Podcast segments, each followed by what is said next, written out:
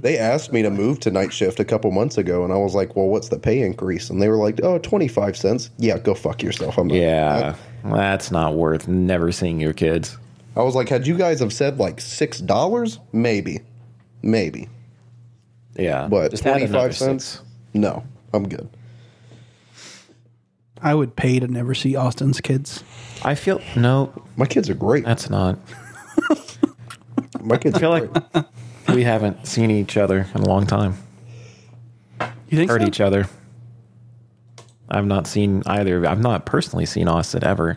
ever. Josh, been about a month since I've seen you, Yeah. and then it's been about three weeks since I've heard a collective uh, voice Yeah, it's been weird. All of podcast. us, right?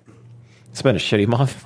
It is. It's been wild. one of the worst months of the, the year for me. I think it has actually been the worst month Well, between being sick and being crippled. It was not good. oh my. old cripple, old cripple Yep. boy. Sickly cripple. Do you And remember I did not that, start uh, a single GoFundMe. You should Remember what? People donate to anything. You should have. I know. Do I you don't remember uh, the episode that we called the Broken Arms Boy? I think I do. I don't remember. Oh God, I don't remember why we called it that, but I do remember the episode. When I hear "Broken Arms Boy," I think of the Reddit horror story. You know that one? No. Oh, Um, essentially, this guy. fuck. All right. It's been three weeks, so we might as well get derogatory. So, Oh, essentially, God. this kid posted. I don't remember where it was posted, but essentially, you can just kind of go and go on a soapbox on Reddit, and this is just just look it up. You you won't have to look hard. Essentially, he broke both of his arms, and he couldn't do anything. Like, just imagine you're in a complete full bodied cast, both your arms. You know, what as a man, as a boy, as a boy, you're missing out on some pretty good time with your PP. yeah. Um, and his mom took note of this and helped him out with it. oh, Yep. I didn't like where that went. Yep. I was. I kinda, couldn't even I was kind of excited for it at first, but now I don't. Really No. This is one of those stories that I can't even like, you know, like when you're trying to acclimate yourself to cold water, you kind of ease uh-huh. yourself in. This is one you just jump. Yeah, I Yeah. can't. I can't walk you into. I thought you were going to say something like the nurse came in and that would no. have been better. It's it's his mom, and this is before the whole stepsis thing even existed. So I was about to say full blooded mom or stepmom because it matters. Oh, this is yep. She cared about her boy. Would you guys pipe your stepmom if you had a hot This stepmom? was ten year. No, mm. yeah, if you had a hot stepmom and she was down for it, would you pipe her? I'm not answering that. is my dad still alive? yeah, sure. I can't do that to him. can't show him up. Okay, step sibling. Oh yeah, I'm about it. Yeah, I'm not related. So somebody somebody at work asked me that the other day, and I was like, uh, honestly, I think it depends on how long they've been my step sibling. If it's been like my whole life, no, weird. But like Yeah. thirty days, sure, I'm down for it.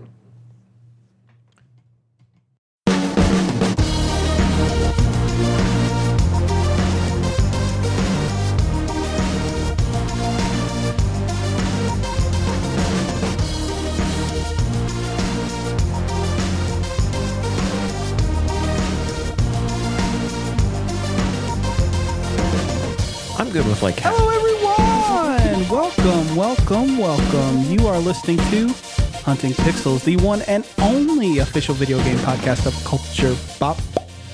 Uh, if if that entrance hasn't, you know, given you something to think about, um, this certainly will. We've got quite a show for you today.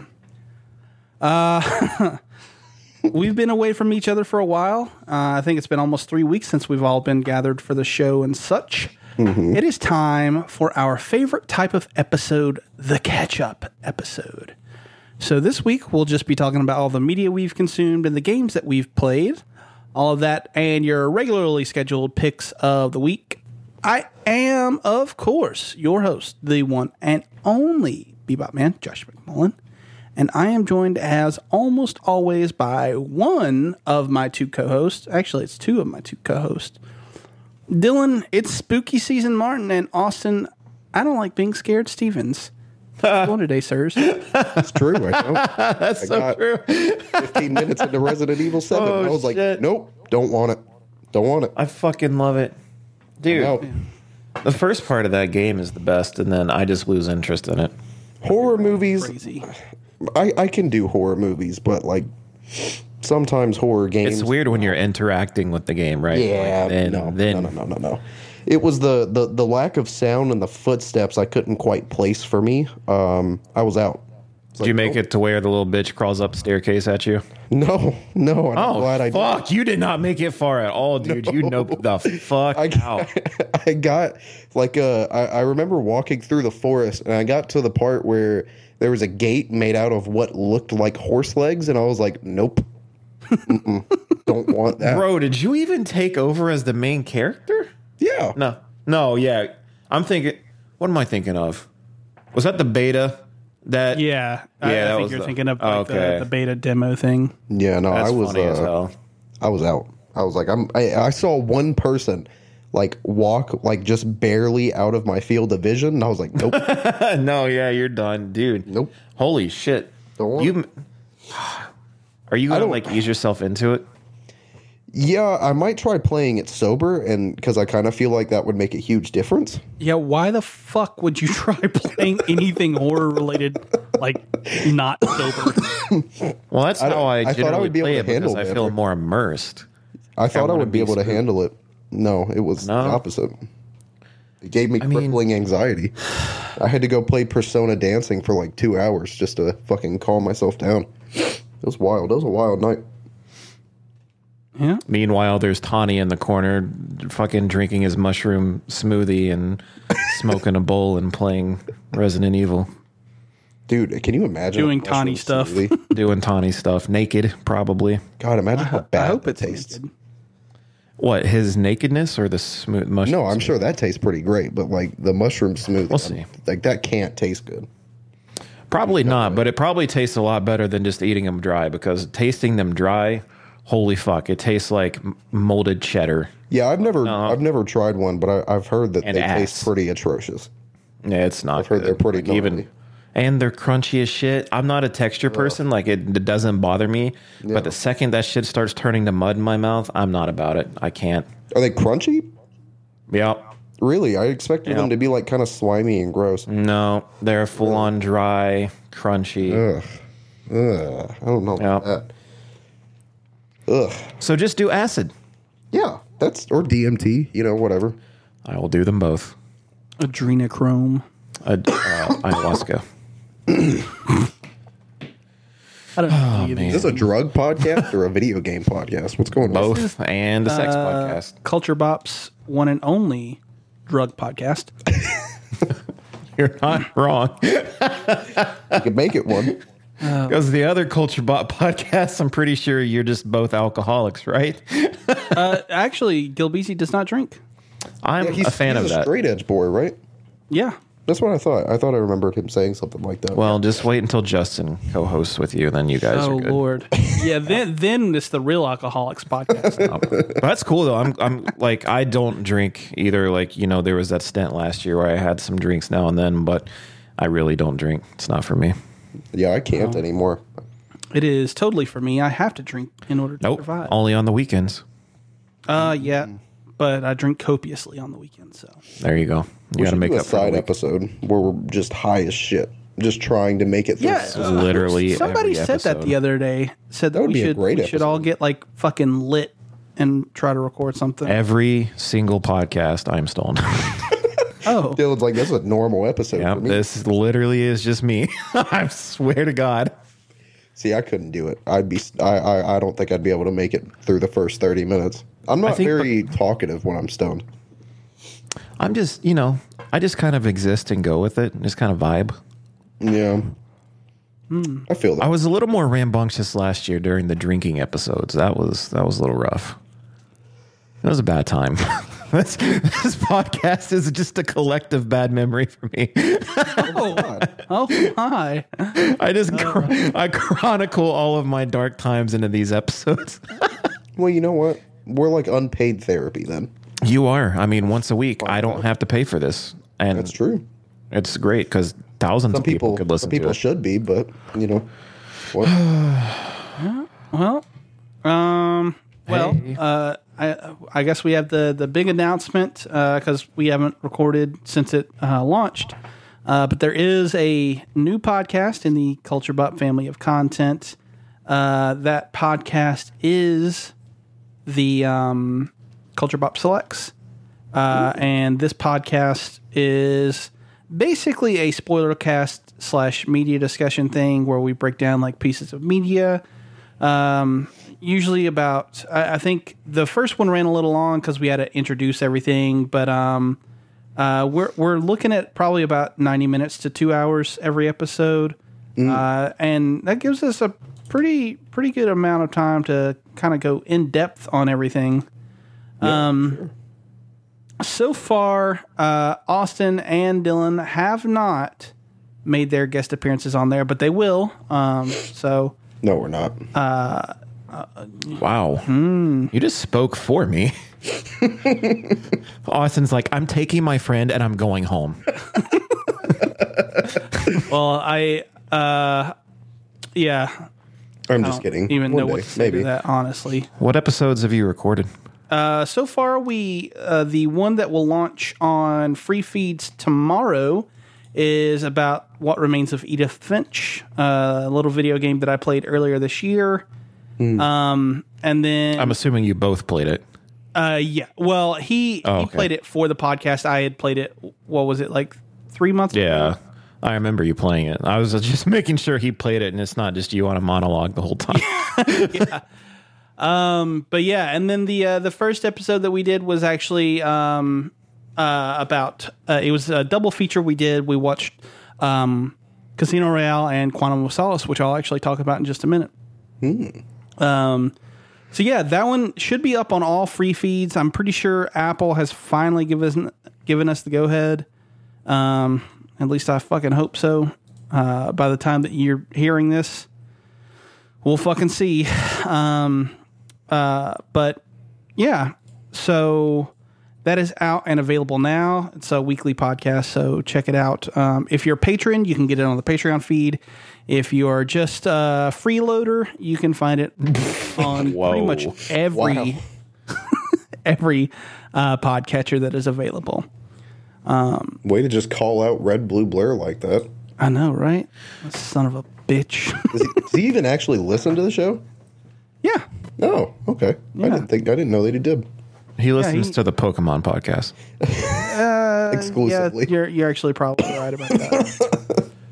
I told him, I mean, I would love to do an episode with the three of us, uh, Austin, him, and myself, especially like on the launch of uh, Brilliant. Yeah, that'd and, but then only Justin can listen to it, though. yeah, it's it's Only only, available to him. Yep. Okay, well, uh, you know, we'll, yeah, Josh is like, that'll absolutely happen. uh, we'll, we'll, we'll consider all things on this here show. um, but uh, you know, with that out of the way, uh, guys, I watched Quantum of Solace. Nice.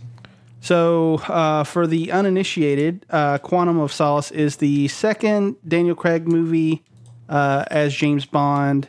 Uh, it was released in 2008, um, and it actually f- kind of picks up directly after Casino Royale.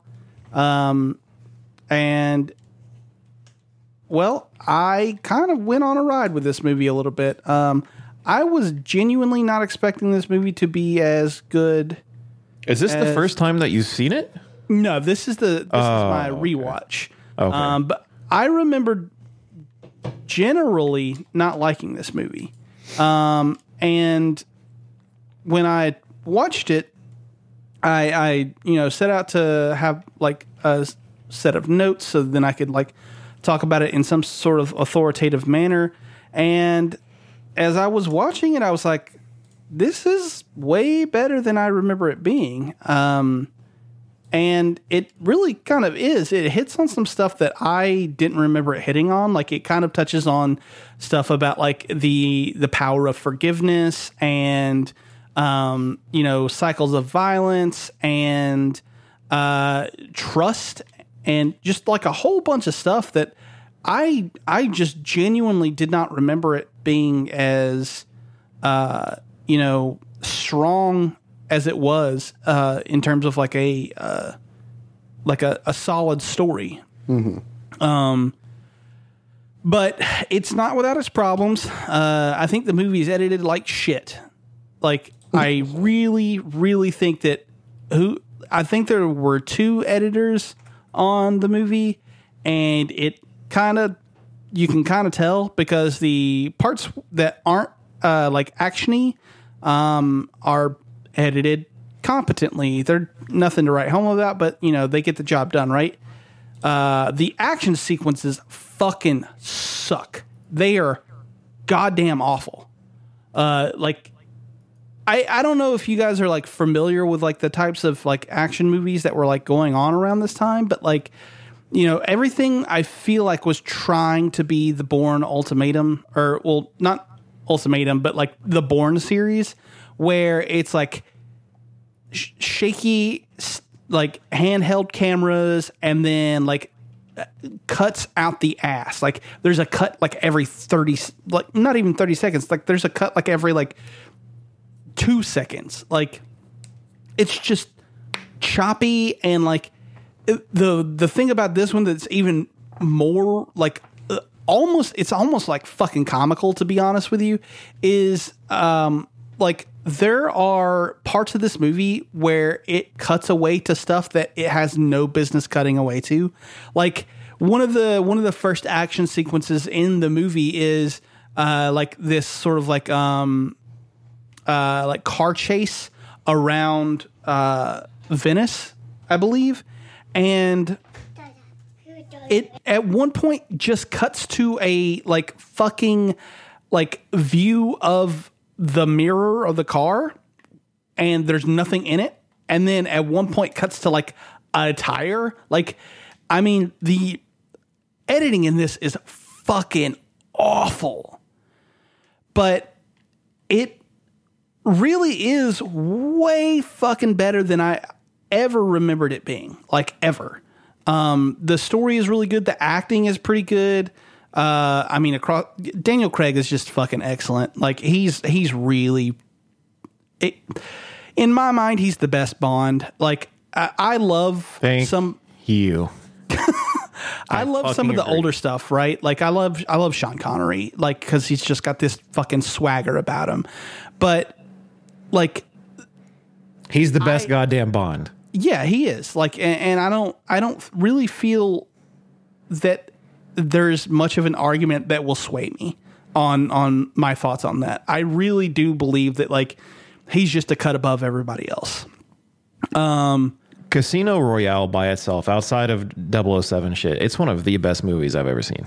yeah casino royale is fucking great man Yes, Like, it- and that just really is got me great spiraled with them. Anyway, I'm a huge 007 fan, but I haven't seen the new one. Um, but uh, yeah, anyway, I'm going to step back because you got me excited when you said he's your favorite, and we hardly ever agree on shit. So I'm, I'm good now. I got it out of my system. i don't believe that that is true we, I we agree mean, on a lot of shit I feel like maybe we do. Well, I disagree, but continue. I'm just go fuck yourself. um, yeah. So uh, I really liked this movie. Going back to it, uh, it was something that I didn't expect, and I'm I'm glad that I uh, that I gave it like a, a full like chance to kind of like wow me, if that makes sense. Uh, and it did. Um, so yeah, Casino Royale, good movie. Or I mean, not Casino Royale, uh, Quantum Solace. but both great movies. But yeah, both both. Austin, you like 007?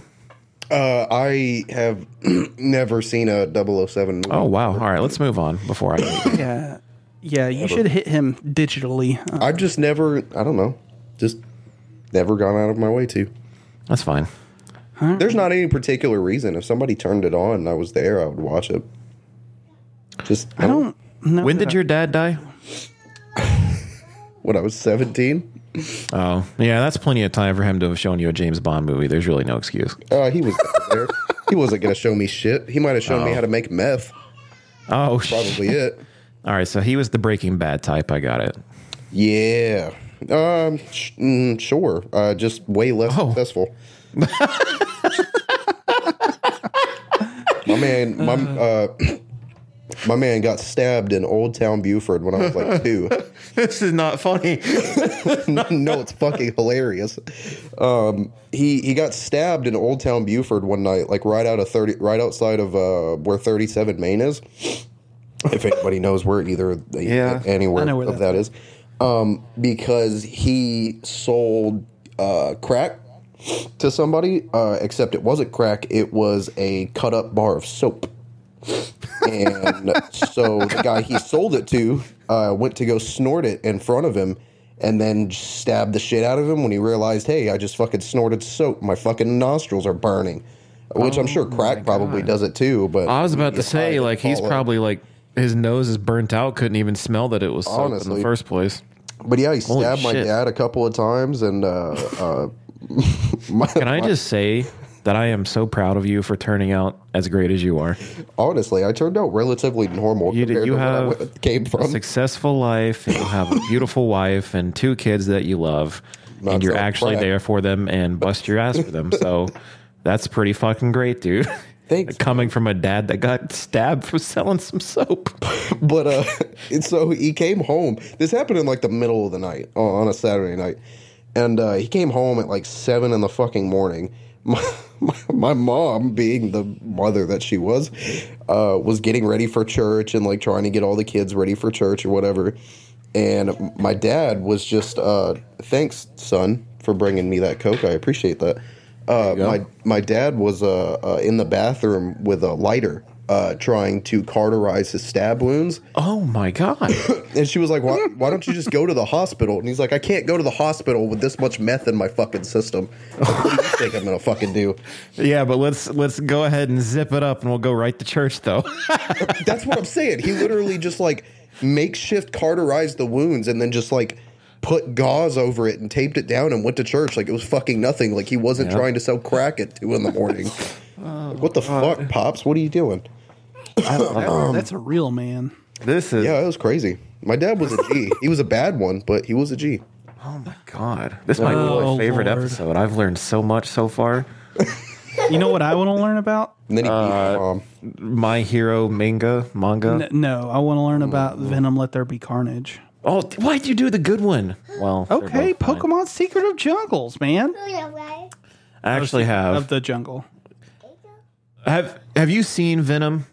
Too. I have not. Okay. I've seen the I got post some credit issues. scene. Yeah, I have you. no interest in that movie whatsoever.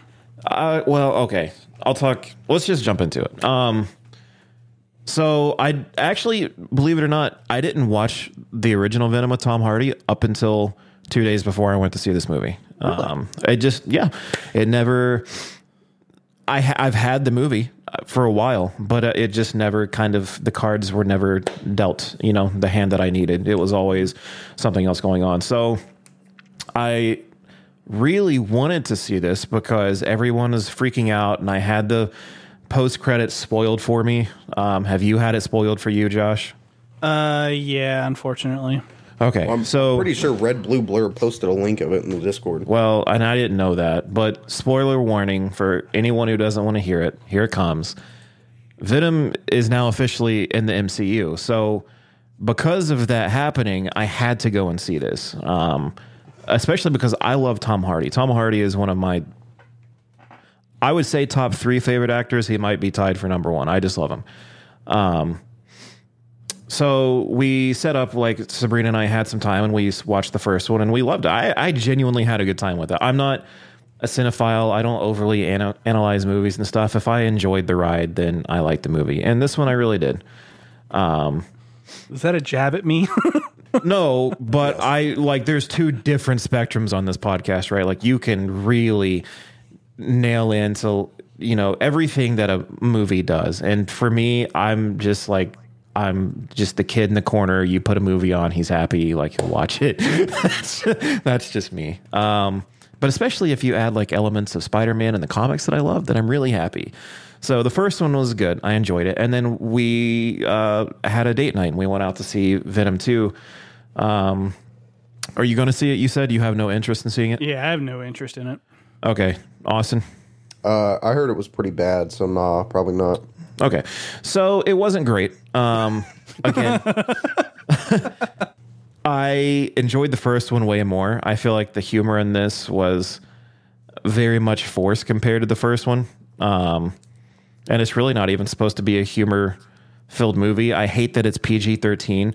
Like every time that Venom or Carnage decided to snap someone's head off, literally, we didn't even get to really see it, and Yeah. That's fucked up. Um, oh, but they saved the one F word, like for the end of the movie. Like they were able to say one fuck in the movie, and it was so forced, and I hated it. Um, I Carnage is probably my favorite villain of all time in any um, medium. He's just he's a he's truly a psychopathic monster. There's only one thing out. Like you're combining a serial killer with this just spawn of venom, this crazy symbiote, and they're coming together and they coalesce into is utter chaos. Um, and it's terrifying, like to the point where in the comics and stuff like that, Venom has to team up with other people to take Carnage down because he's so strong so again, th- he's just been a huge. I've always loved Carnage since the '90s Spider-Man. Like when I was growing up watching that. I mean, I, I got to see Venom and Carnage a lot, but this really. I like Woody Harrelson. I think he was going in an okay direction, um, but they kind of just ruined the character. Um, they tried to make Cletus a little too personable, like making him love someone. And like, I get it. Like, that's the story that you wanted to play. But I think a better story could have been told without the addition of the woman that they brought in, Shriek, as the other villain. I think it could have gone a lot further.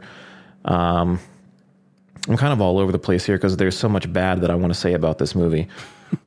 I don't like that they killed off Cletus Kasady at the end. Like, I don't like that Venom literally says "fuck you" and bites his head off. Like, "fuck this guy" or something like that. I think that Carnage going into the MCU could have been absolutely huge. I don't know if because of the multiverse shit he can come back. I have no idea. Um, but I feel like they took one of my favorite villains of all time and kind of ran it into the ground. And I really didn't like Venom in this movie. It was too. This was not really, but you know the whole um, Tobey Maguire Spider Man three shit where he's out on his own and he's a little dark and cringy. Like I kind of felt that. Like Eddie and Venom split up in this movie and they go their separate ways and Venom's off at this I don't even know what it is. It's some kind of party and like everyone's very focused on just individuality and stuff like that, which is great, fine, whatever.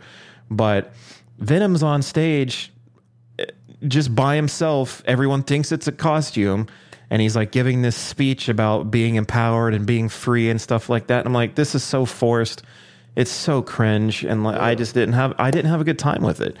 Um, at the end of the night, I was left disappointed. Even like the end credit scene, I mean, that itself m- made up for it a little bit because the first thing we hear is uh, Jonah Jameson's voice, and like it's the whole Peter Parker Spider Man shit, and um, essentially Venom kind of sees it, and he's like he sees Tom Holland's you know Spider Man, and he's like this guy, and he looks at the screen, and that's the first time in that movie where I felt like that was truly Venom, the Venom that I know. I also don't know why he just had anger for Tom Holland all of a sudden or Peter Parker all of a sudden. Like, I don't know why.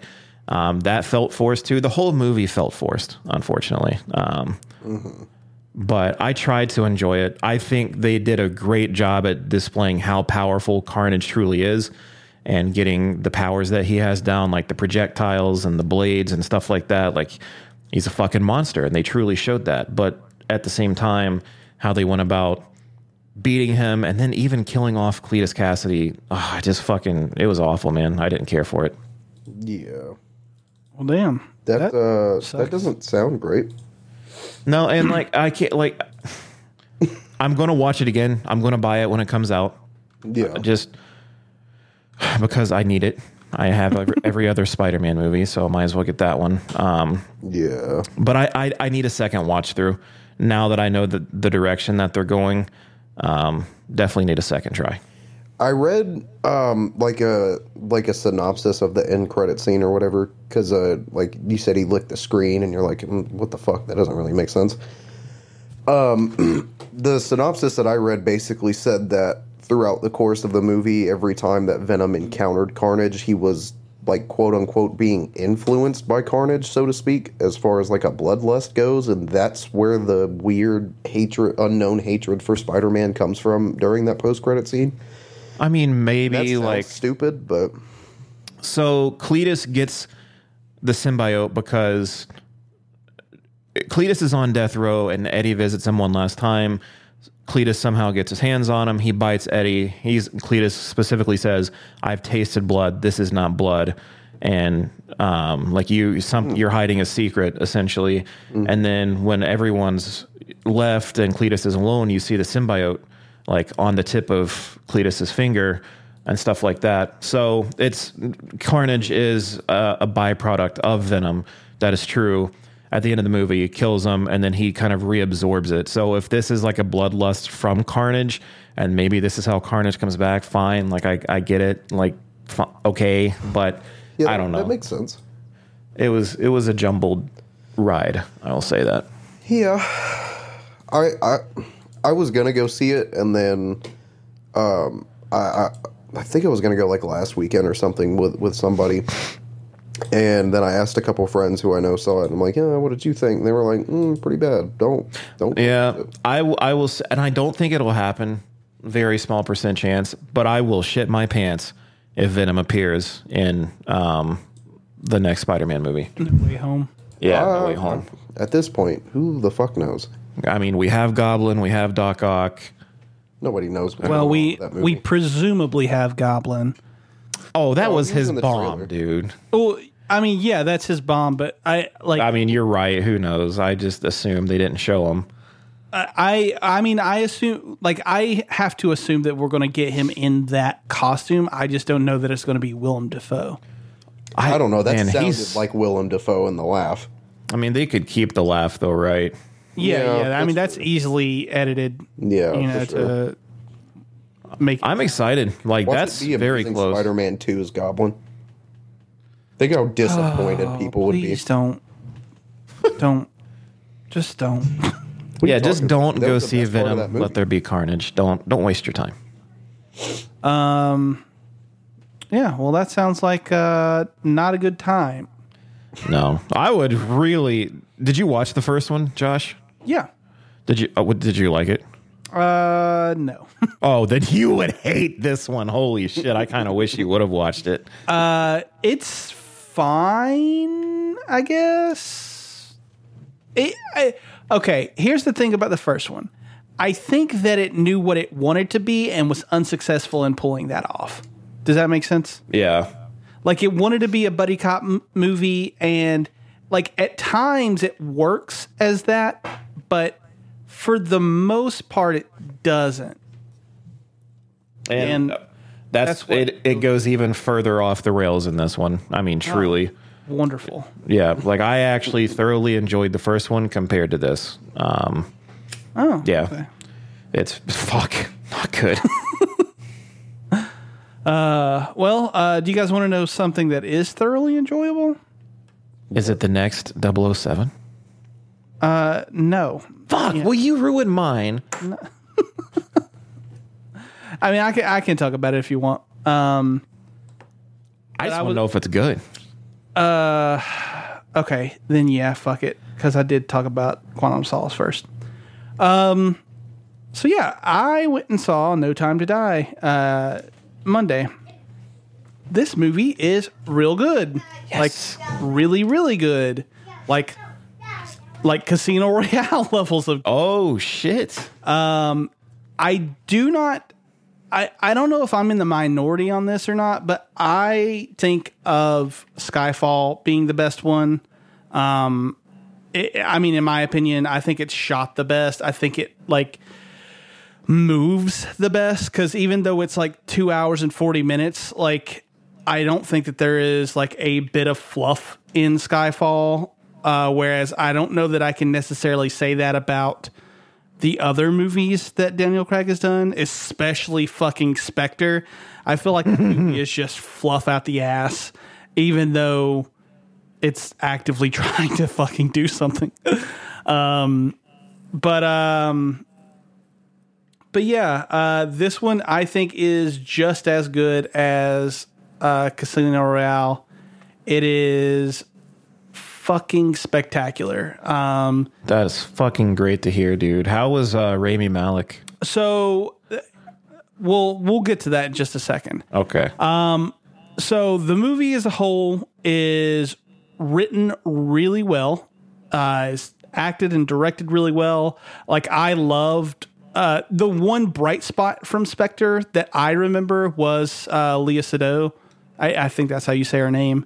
Um, and she is just as fucking great here. Like she's just top tier, excellent in this movie. Um, and Daniel Craig is just bringing his fucking A game. Like I, I don't know, man. like it's the one, like it's his last one. He's gonna go all out type of thing. Yeah, yeah, and Yeah. he's just he's so fucking good in it. And uh, Rafe, I, I believe that's how you say his name, Ralph Fiennes. Um, he is really really solid in this. I kind of wasn't expecting him to be in it as much as he was, um, but he's really good. I, I mean, across the board, the movie is just really good. Um, and it the the thing about Rami Malek, and I think this comes down to the writing, not necessarily his acting, is that he is underused. I think um, he's in it a fair bit. Like he's got uh, probably, I'd say, five or six really big scenes, and then like maybe like three or four couple smaller scenes.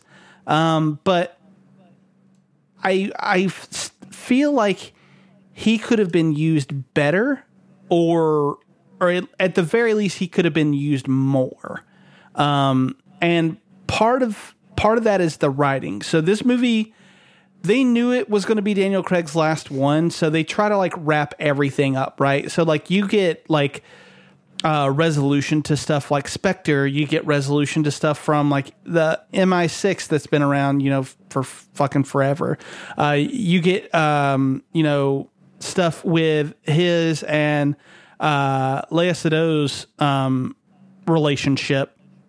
Like it tries to wrap everything up, and because of that, Rami's character, I feel like gets short shrift. Like I, I really do feel like he could have been possibly the best uh, Bond villain um, of the Craig series. I, I really think that he had like enough of a, a of a presence, like from an acting standpoint, to do that. Um, but he just was the the writing didn't use him enough. Um, and that's So, if I could interject, Yeah. would you give it now that you've seen them all? Would you give it to Javier Bardem or would you give it to Mads Mikkelsen? Uh, you know, as much as I hate to say this, I think it, it goes to Mads. Uh, and, Yeah. and the reason that I say I hate to say that is because Skyfall is my favorite of of the the new movie. Yeah, it was a, it was fantastic. But Mads Mikkelsen as Le Chiffre is just oh, he's so good. He's so fucking good in that role. Yeah. And like he just like oozes menace, but like he doesn't even necessarily like have to do anything, if that makes sense. right, and then the one time where he does do something at the very end of the movie, he's fucking violent. Yeah, it's like ultra violent. Um, yeah. yeah, he he's just he's so fucking good in that movie. Um, but uh, yeah, I, and I like I like Javier Bardem's character in Skyfall, but he's another one that I feel like is almost underutilized. Like he doesn't have enough to do in that movie. I feel like, Right. Um, but uh but yeah like I, I think that the the movie really does a good job of also acknowledging like so the writing could have been tighter for sure especially with the plot but like the story that it's trying to tell has a lot to say about legacy uh which was something that I kind of wasn't expecting like th- so I feel like I'm getting like really caught up on the the Daniel Craig 007 Bond, but like I feel like all of his movies, with the exception of maybe Spectre, have a lot to say. It, and I feel like the older movies, like they're fine, and some of them have some really unique like things to to say and do, but for the most part, they're just like fun little adventures. You know what I mean? Like they're they don't they're just meant to be popcorn flicks.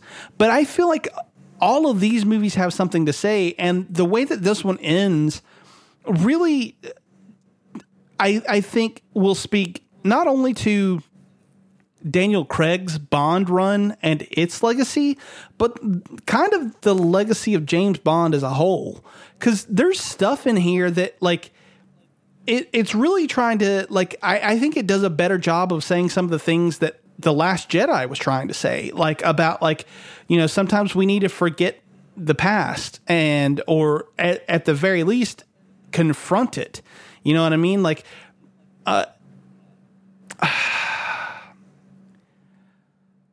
i just i think that that this movie really puts a stamp on everything that made Daniel Craig's run as Bond great.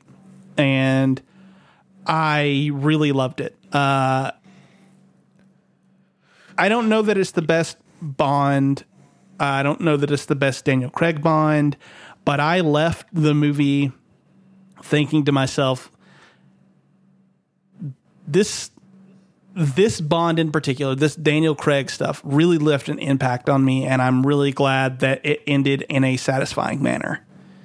Damn, that's what I needed to hear. I mean, I I've grown up with James Bond, but truly, when he took over as 007, it was night and day difference. It's like what you said before. I was just watching some quick spy flicks, you know, and even Pierce Brosnan, his stories, they were just like a good action time. But Daniel Craig, when he took over, and the first one we get is Casino Royale, I feel like I was watching something like there was levels to it. It wasn't just a quick movie to watch. There, this was a story, and it was setting up for something much bigger than itself.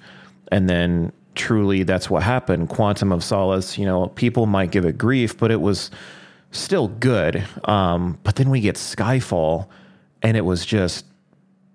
It was it was so fucking good all the way up until the very end, and then we had emotional moment. I don't want to like I just completely spoiled Venom for everyone, but th- this is something I don't want to spoil for people if they've not seen it, but the emotional impact of the end of Skyfall was huge for me because I grew up with 007 like I told you. So seeing one of those main characters die that I never thought would, it was it was crushing, but again, I was feeling stuff that I had never felt before on a Bond film. And then Spectre came out, and like you said, like it, I think it's the weakest of the five. I don't think. Well, I say five. I've not even seen the fifth one, but I don't have to see it to know that Spectre is the weakest. Um, which is really weird when you consider who played the villain in that movie. Yeah, yeah, yeah, yeah. Because like uh, we won't, I won't even go into it. But essentially, everything you said culminates down to how I wanted Craig to end his run. Essentially, I'm going to go see it soon. I hope, um, but I don't know who the next Bond is going to be. But I know they have absolutely colossal shoes to fill. Oh yeah, one hundred percent. Austin, watch them. You for real? No, Okay.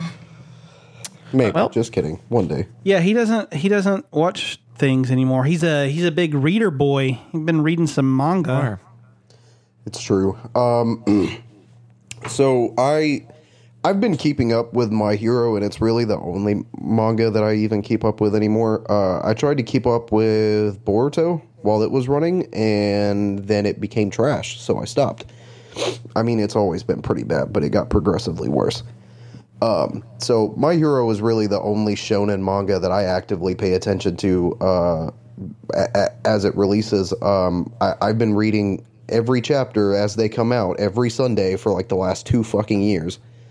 Um, and they announced the other day that it is officially in its final arc. They are going to be wrapping the story up very soon. Uh, I think. I think they said they wanted to have it done by March of next year, uh, which is sad because I.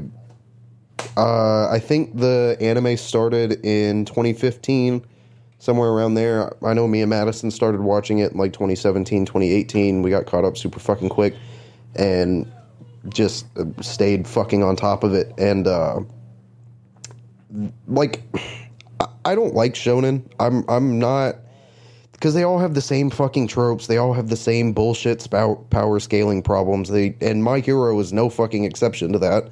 Um, but I, I don't know something about this story like it clicked with me more than any shonen has done in like the last ten plus years and I really fucking love it. And I'm I'm really sad that it's going to end soon. Um, for people who don't know what My Hero is, it's essentially Sky High, the anime. I don't know if you guys have ever seen that movie, but that's essentially the plot of My Hero.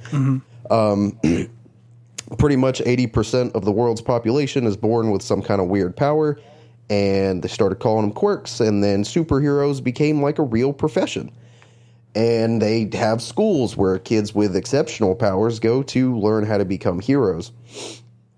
And uh, uh, it's a pretty bullshit plot, but it, it's it's good. I really fucking enjoy it.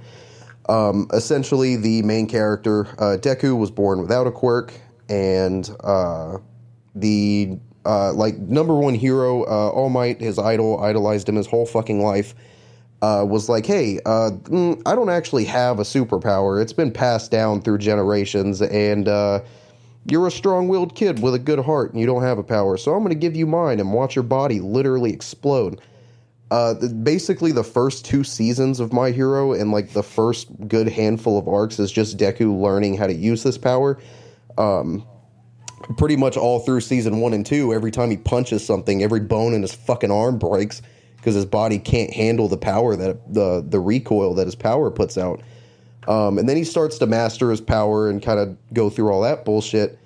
And uh, uh, there there there's a there's a big bad in the sidelines that's been kind of orchestrating everything this kid has gone through.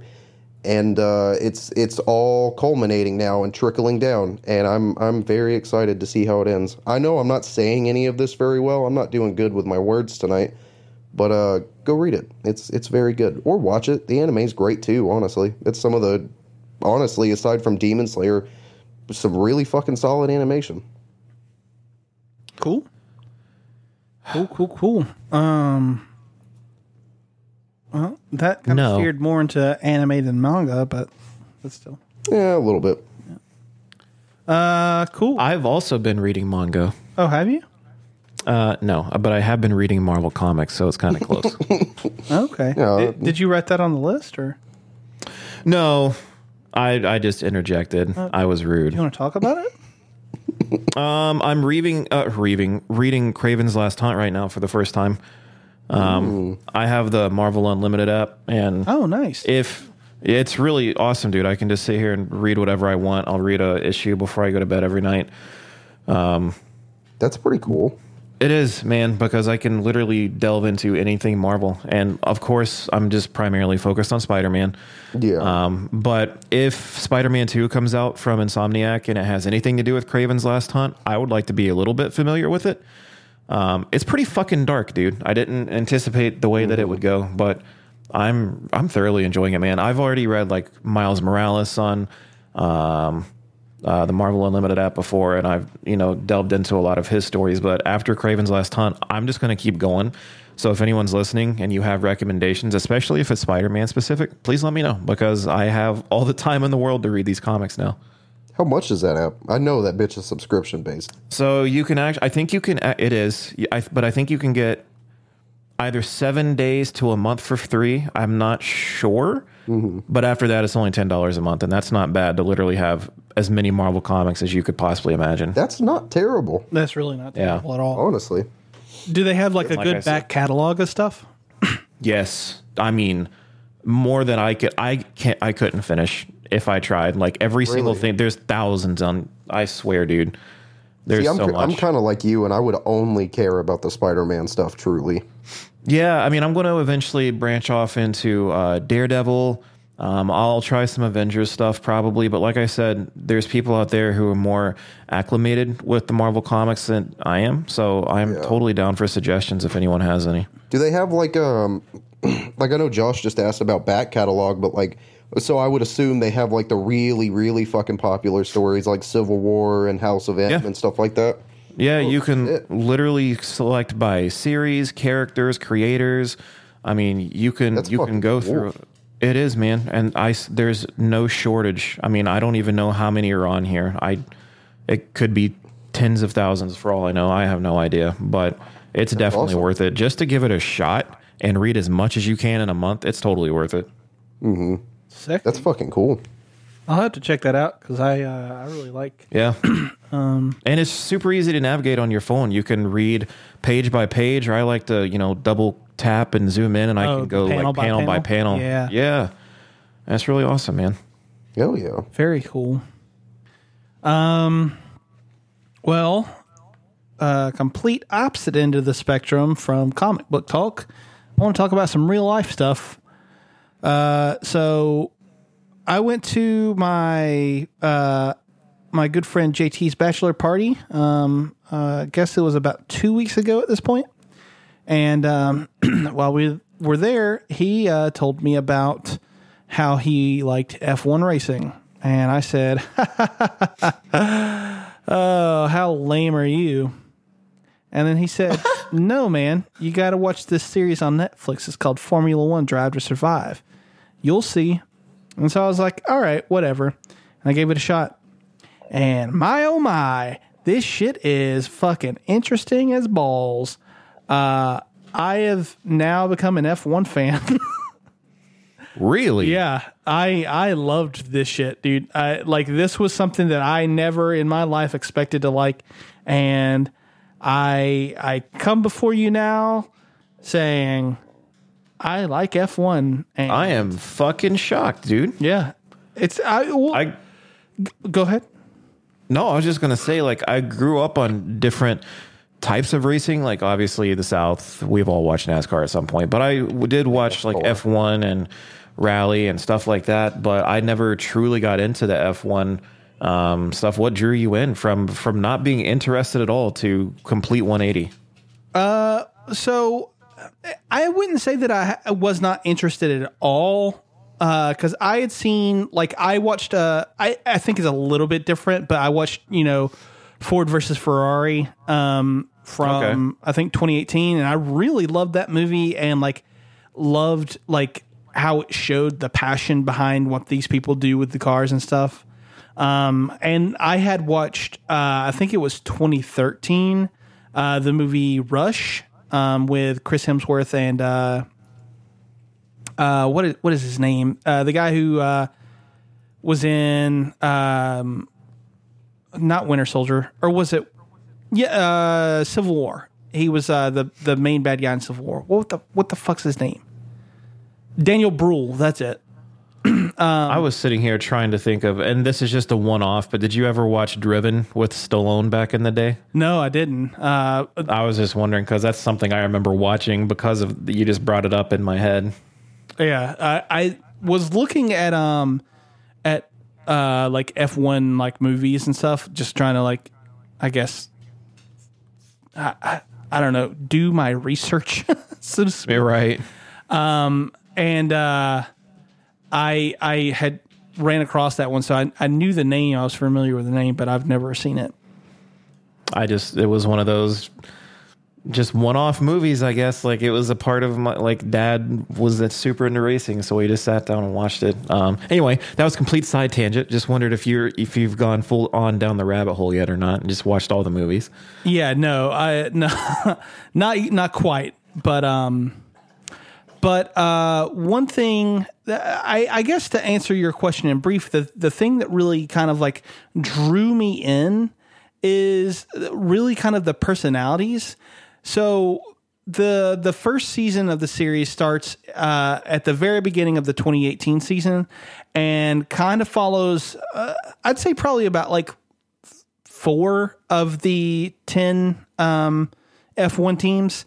It follows uh, Danny Ricciardo uh, and Red Bull Racing. and it follows uh, Haas and um, and their their team, and uh, there's like a few others. I think it like touches on Williams at one point, um, but it kind of just focuses on a uh, on a few teams with like little episodes that will go around and kind of touch on like the other teams that are going on, and what really solidified my interest was when I was uh, like watching this stuff, I was really kind of surprised at like the personalities that everyone has and how differing they are. Like you watch, you know, Daniel Ricciardo and, you know, he's this fun loving guy and, you know, blah blah blah. And then you watch his teammate Max Verstappen who is now actually the the lead driver for Red Bull and he used to be like the second to Daniel Ricciardo, right? Well, you watch Max Verstappen now, and well, not necessarily now, but like you see him in comparison to, um, like in comparison to Danny, and like he's just this driven and like, like fucking like singularly minded guy who's just like he races the fucking wheels off his car. Like he just goes balls to the wall every fucking time. And getting to know each of the drivers like personalities really solidified it for me. It was just one of those things that i was like oh okay. These guys ha- have some personality to them. These guys you know are they want to do their own shit. Like very cool. So, do you find yourself drawing any correlation with why you found fascination with this to the same reasons that you kind of like wrestling because the personalities and the stories that they have behind them? I, I think so because uh, so I watched uh, one race while I was down in um, uh, down in Orlando, and I was watching it, and the entire time I was just kind of like, yeah, okay, it's it's it's a race, like cool. but then towards the end, like they were talking about how the rain was coming, and rain can totally spell disaster for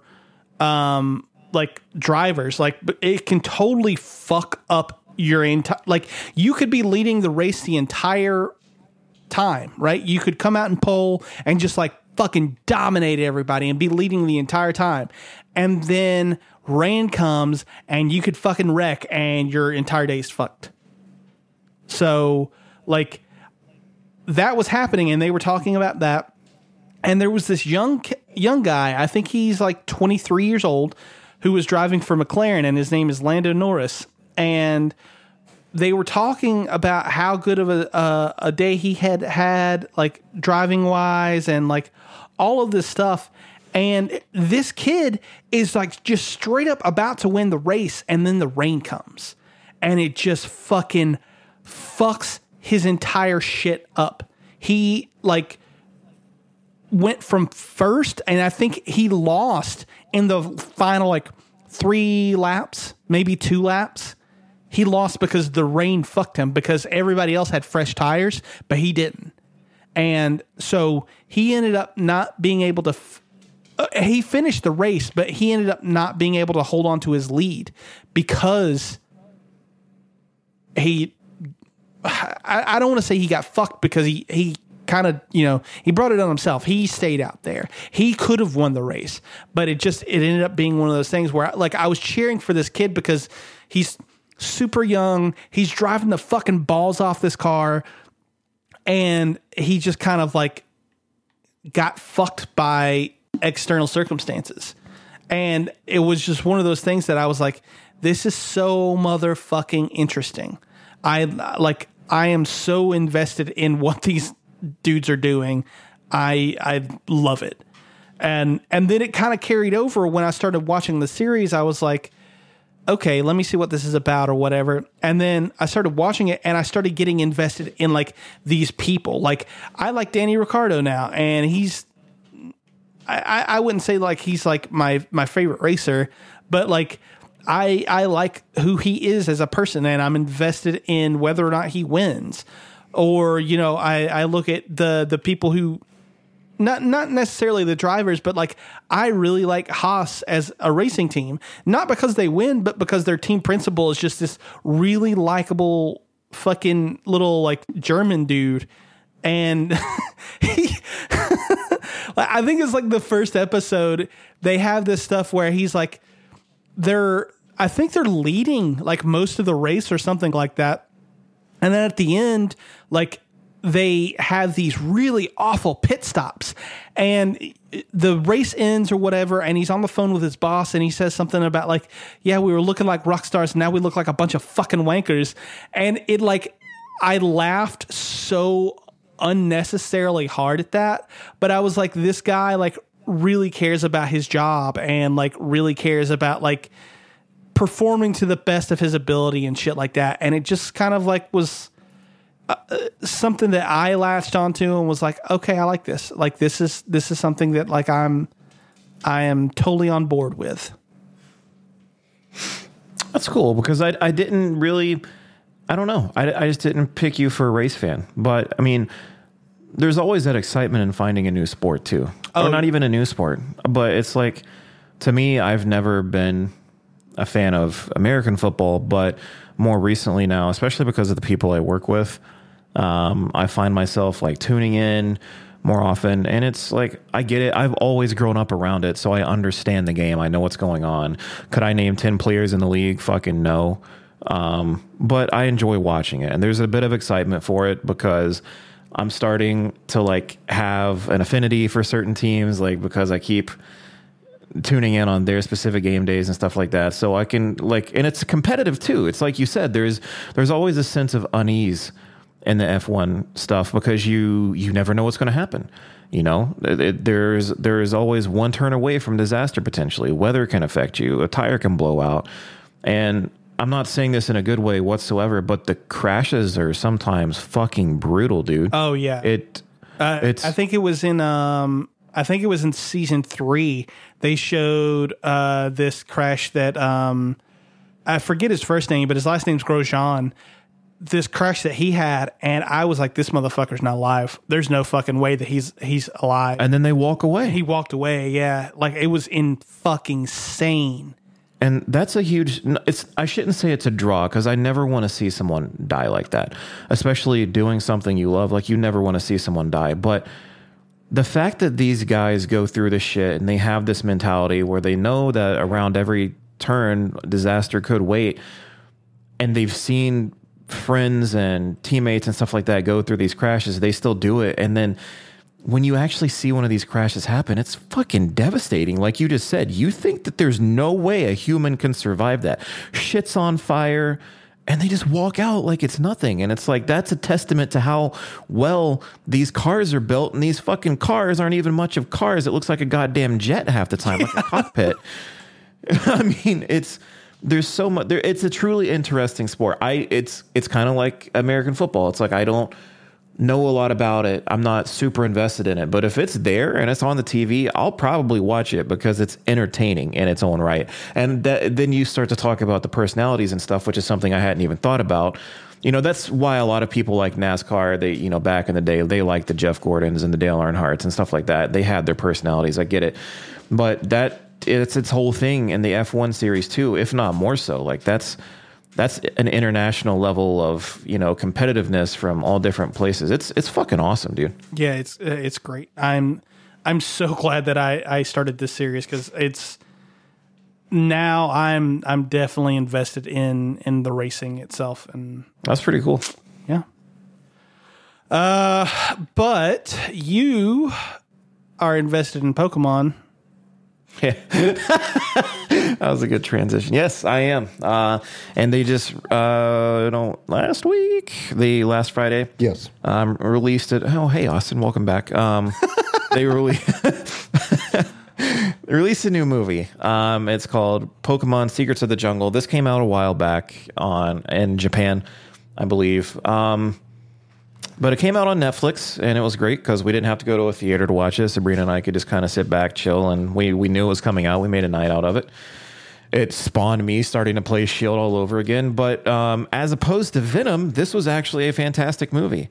Um, that you know that's it's Pokemon, so how fantastic could it be, right? But no, this is actually No, actually it was a good movie. it was good. It was a fucking solid movie. It was solid and it tackled some great stuff like humanity's interference with nature. And you know we think we're doing great for humanity but in actuality we're fucking this planet up. That came from a pokemon movie. Um and it's great. And it, it just shows it shows how we should be but it shows who we actually are and this is a story that I can really get behind because everyone here knows my love for nature and the earth. So this kind of really resonates with me. Um, and it follows this beautiful story. I, I don't want to delve too much into it um, just because I think if you're a Pokemon fan, you're going to watch it. If you're not, you have kids, give it a shot, watch it with them. It, it has a really good meaning to it. But um, it it follows a really beautiful story, and the characters are a little more complex than uh, one would be accustomed to just from like watching the basic Pokemon show, which is how the movies generally tend to go. Um, but it was it was just a fantastic ride, and then the last ten minutes, I got super emotional because they just made it they made it come down to a really peaceful and beautiful ending, which is everything you would expect from a Pokemon movie. Um, but the animation was fantastic. The sound design was great in it. Um, God, they just they keep getting better and better with what they do. Um, it seems like every movie that comes out is like a technical leap from the other one. Um, Austin and I were talking. I think I think I'm in agreement with you. I think Power of Us is probably my favorite movie. Um, I just Yeah, love it so Power much. Power of Us was a great one. Yeah, which I it was the one that came out before this one, right? Yeah, it was the one with the Zeraora. Right. And I'm just making sure there wasn't one before that or after that. Um but these past two movies have been great. So this one's on Netflix. Just check it out if you're a fan of Pokemon or if you want to sit down with your kids and watch it. It's a great movie. You don't have to have kids to fucking enjoy it. It's it's just good. You should Yep. probably have kids to enjoy it. No. Don't say that. Well, good. I'm glad. I'm glad that you uh, that you liked it. Um, It was a good time, man. And it, like I said, it kind of sparked the uh, Pokemon fire in me again. I'm not, it's not on my list of things to talk about this afternoon, but I did, I've almost completely beaten Shield again. I just dumped so much time into that shit because of that movie. yeah. Yeah, it got me playing Let's Go again. Oh, Let's go. Yeah, because I never finished Eevee. Oh, okay. was like- anyway, sorry, Josh. I know I said the P word. Here we go. you said the p word. um. Yeah. Well, I'm glad that glad that you liked it. Um. We'll get to to my last thing, and then we can get to some games. Uh. So as you guys are all aware, uh, I am currently going through my um. Halloween Horror Yeah, Fest. 31 days. I was going to ask how you were going with it. so far so good. I haven't skipped a day so far. You've not missed a night? yeah. So Hey, and you're halfway there. um, yeah, I'm I'm really excited because uh, so uh, This is the first year you've worked from home and you actually have time. get right. Yeah, Um, Well, a little. a little bit. Yeah. Um, yeah. So it was going really well so far. Most of the movies have been either okay uh, to good. Uh, there have been about three that I would say are clunkers. Like they're they're just not particularly my cup of tea. Um, or well, not even necessarily my cup of tea. More so that they're just bad. um, but uh, yeah, there haven't been any that have been really like exceptional, except for this one. And this one is Saint Maud. So, uh, Saint Maud is this story about a hospice care worker who uh, super super devout uh, Christian, and uh, her taking care of this um, really secular, uh, maybe the best way to put it, um, woman, and how that affects her, kind of.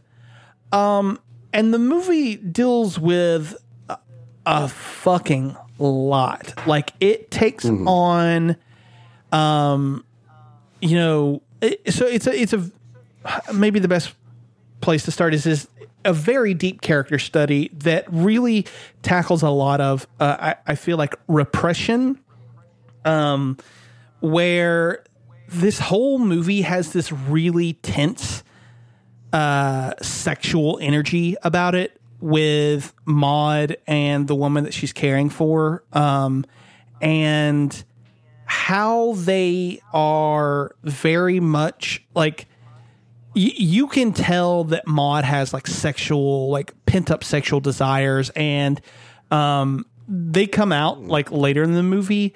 But like y- from the moment that she sets foot in the the the woman's house to take care of her, you like sparks are flying. Like you can totally see that something's going on there. But um, so it deals a lot with with repression, uh, and obviously that comes with with the religious aspect. But also, I think it has a lot to do with like. I'm trying to think of the best way to phrase this, but like, uh, sort of like not necessarily different takes on death, but how people can view death. Uh, because the woman that Maud is caring for, she is straight up just living her life. Like she's going to die of cancer very, very soon. Like it's it's in the cards that she could die like any fucking day. But Maud is not doing that, and she's very like like pent up and just like uh, the the very opening scene is she is in a like operating room and she is up against a wall and she is kind of like huddled up against a wall like just kind of like shaking and that kind of comes back into play again like later but it really is to show that like the death of this person that she was helping in the operating room left a fucking scar on her. It's the whole reason that she becomes religious in the first place. And I even even that is another thing that it tackles with with like where do we turn when something horrifying happens? And like it shows kind of like in the middle of the movie like this weird descent that Maud goes on.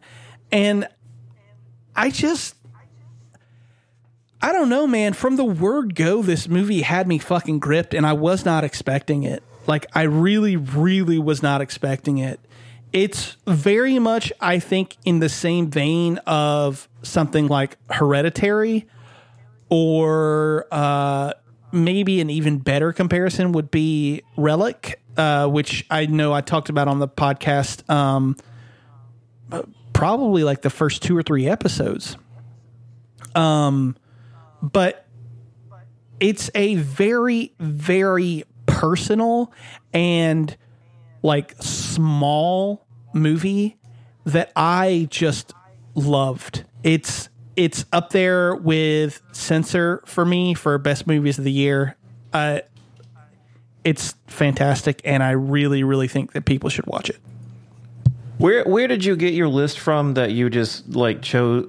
Didn't you? Don't you have a predetermined thirty one movies picked out? Oh no, no, I, I picked them out myself. Yeah, but when okay, that's sh- I shouldn't have said it like that. Like, but haven't you pre planned them essentially? Oh yeah, yeah. I I planned. Uh, I got this list together probably the. Uh, I'd say like last week of September. I had kind of been looking at it here and there uh, throughout September, but it was about the last like probably like three or four days of September that I put everything So- together. So, oh, that- so that was really it. Like you just kind of went through and chose things that you've been wanting to watch. Yeah, yeah. And I went through, really, I went through and I had decided that this year I was going to do a lot of movies that I had, uh, had like not seen. And, um, I also wanted to make sure that everything that I picked was available for streaming. So then, if anybody in in our Discord or anybody who follows me on Instagram or um, even in some of the other discords that I'm in, if anybody wanted to follow along, they would have access to the same movies that I'm watching. I gotcha. So yeah, and where's this one uh, this one is on Hulu or uh, Epix, which I I think is a free streaming service. Um, but but it's for sure on Hulu. That's good. This I think this might be the first one I could actually sit down and watch. Yeah, this one and like if you only watch two horror movies all year, I th- well, I, I can't say that because there's still some better coming out that I'm super excited about. But so far of everything that I've watched this year, if there are two horror movies that you should watch for sure, it's Saint Maud and Censor. Oh shit! Yeah, Big shoes. Okay. they're they're Oh, yeah. quite excellent. Um, but yeah, uh, let's go ahead and get into the games we've been playing. Um, is there anybody who wants to start first? Uh, I do not. Okay, I, I I remove myself from going first this time, okay, and I remove you from going first. all right. Let, let's go, Austin. Oh, okay. So it's me. Um, Yeah, you you've said three words this podcast. You, you it is true. I've been quiet. Um, so yeah, I uh, I finished Persona Three. That's cool. Uh, I said I was gonna do that. Said I was gonna try to finish every Persona game this year, and then after I finished three, I was like, "Yeah, I'm not gonna play Persona One and Two yet. I'm gonna wait." and why is that? I'm kind of burnt out on JRPGs for a second. I've been putting a lot of time in them, and I'm kind of burnt out. Um, Yeah, you've only spent though- like 500 hours of your past, you know, year of life doing this. Yeah, Yeah. Have you taken the time to add up all of the hours that you've truly spent on every Persona game this year? I don't want to. I really, I don't want really to. want you to as a end of the year statistic. Okay. well, maybe I'll do that for the end. This of the is year. why I've, uh, Austin couldn't play any games this year. He was busy playing Persona. Yes. He literally finished the Persona series. Now, see, I, I finished four, five, uh, five, four, and three. I'm not going to play one and two, but I would like to at least finish all of the spin-offs by the end of the year. That's fucking crazy. Are you talking about strikers and dancers and all that shit? Yeah, I think the only two that I'm going to exempt myself from are the uh, two Persona Q games for the 3DS because I don't have a 3DS and I'm not fucking buying one just to play those. Yet. Yeah, um, they do look really good. I'm not going to lie. They look super Yeah, fun. it's coming. But uh, I'm if I can find a good 3DS emulator for my PC, then I'll just do that. So if anybody knows one, DM me. I need one. The one I found is bugged as shit and doesn't fucking work. Um, but yeah, I, I finished Persona 3 and I I was depressed. It gave it gave me seasonal depression. I was upset. Um, this is, to my knowledge, uh, the first Persona game where the main character fucking dies. And I was like, what the fuck is that shit about? basically the entire plot of Persona 3 is uh, uh, you're fighting against what's called the Dark Hour, and it's like a hidden hour between every single day in which normal people are basically uh, turned into coffins for some fucking reason uh, because they wanted to just slap death everywhere in this fucking game. Uh, but they're turned into coffins. They have no memory of what happens during the dark hour. The only people that do are basically the main character and all of his friends because they can use personas, whatever. Typical You- you eventually meet a- bullshit. Yeah, typical JRPG bullshit. you eventually uh, run into a doomsday cult who can also use personas, and that was weird because uh, Persona goes into some dark shit, and it, it talks about some really heavy fucking things. Uh, but this, to to my memory anyway, it, Persona Three is the first and only time this series has tackled self harm and I I don't like saying I, like I I don't like saying like oh that triggered me. Like I, I don't know. I don't like saying that. It feels weird. Uh but that triggered me. Um I that made me very uncomfortable and I I, I think it would have made me less uncomfortable if they didn't have a character that did the whole cliche like oh, don't do it again for me kind of moments. Like if they didn't have that, I would have been, you know, whatever. I would have just rolled with it, but that is what really fucking sealed it. Um but uh yeah, you meet a doomsday cult uh the and the the whole premise of the end game is essentially humanity is subconsciously wishing for death. So death kind of incarnates itself and is going to kill everybody. And the main character sacrifices himself to be said seal for death to keep death away from humanity. Um, and i was kind of like what the fuck just happened? Also that is the longest final boss fight in a jrpg i've done in a hot minute because that motherfucker has like 14 different stages it cycles through um, each one of i think its first 13 stages all have uh, 3000 hit points and when you uh, get him down to zero, he switches to the next phase, with his final phase having like 8,000. So it was kind of somewhere in like the th- uh, like kind of 30 to 40,000 total health range. And oh my god, I swear to God, I was doing that fight for like an hour and a half to two hours, and I, I was I wasn't even using personas at that point. I was just auto attacking because I was like, Jesus fucking Christ, I just want this to be over. Um, but because I feel like I can definitively say this now because uh, no one really did like do people actually care about one and two I, a very small group i don't think a lot of persona fans do anymore yeah I, um, I think they're kind of like necessary knowledge for where the series goes like in in terms of like yeah for you sure. need to know like that like persona stuff. 1 and 2 are a thing but i don't mm-hmm. think that they really do anything special no, i think 3 is they, like the first one three was a people reboot. yeah yeah more or less yeah. Um, and, and it is really cool to see Atlus. you know, they're now that they're doing this whole like 25, uh, 25th anniversary celebration.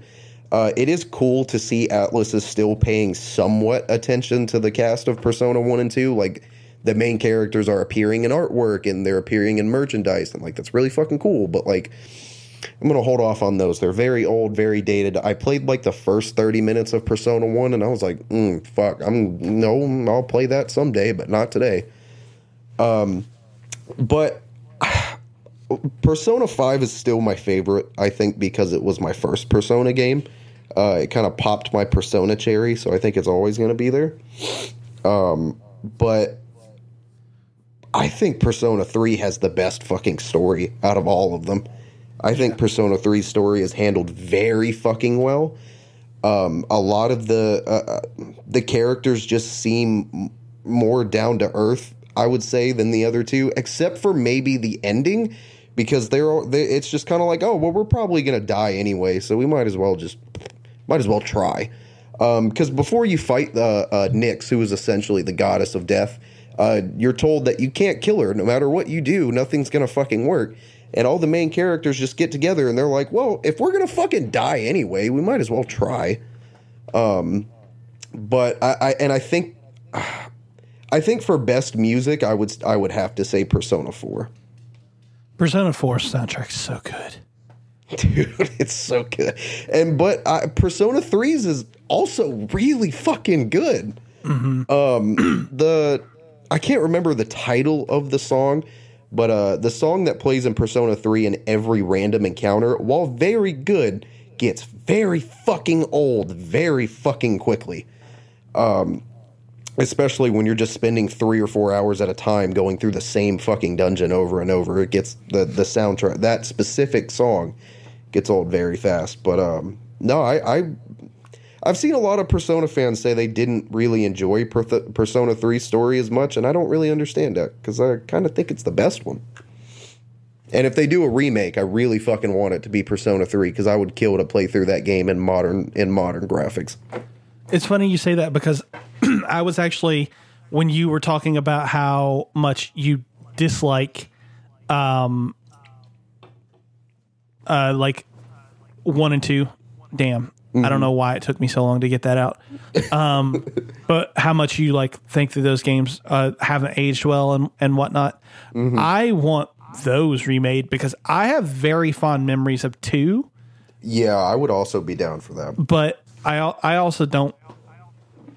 I, I I'm scared. I would be scared to go back to two because it, God, it came out in what like 96, 97? Yeah. Um, or maybe that was the first one. Maybe maybe it was closer to like first one was 99. ninety. Yeah, first one was ninety seven, and I think uh or ninety six, and then I think Persona two was like ninety nine or something. Yeah, okay. That that makes sense. Um yeah.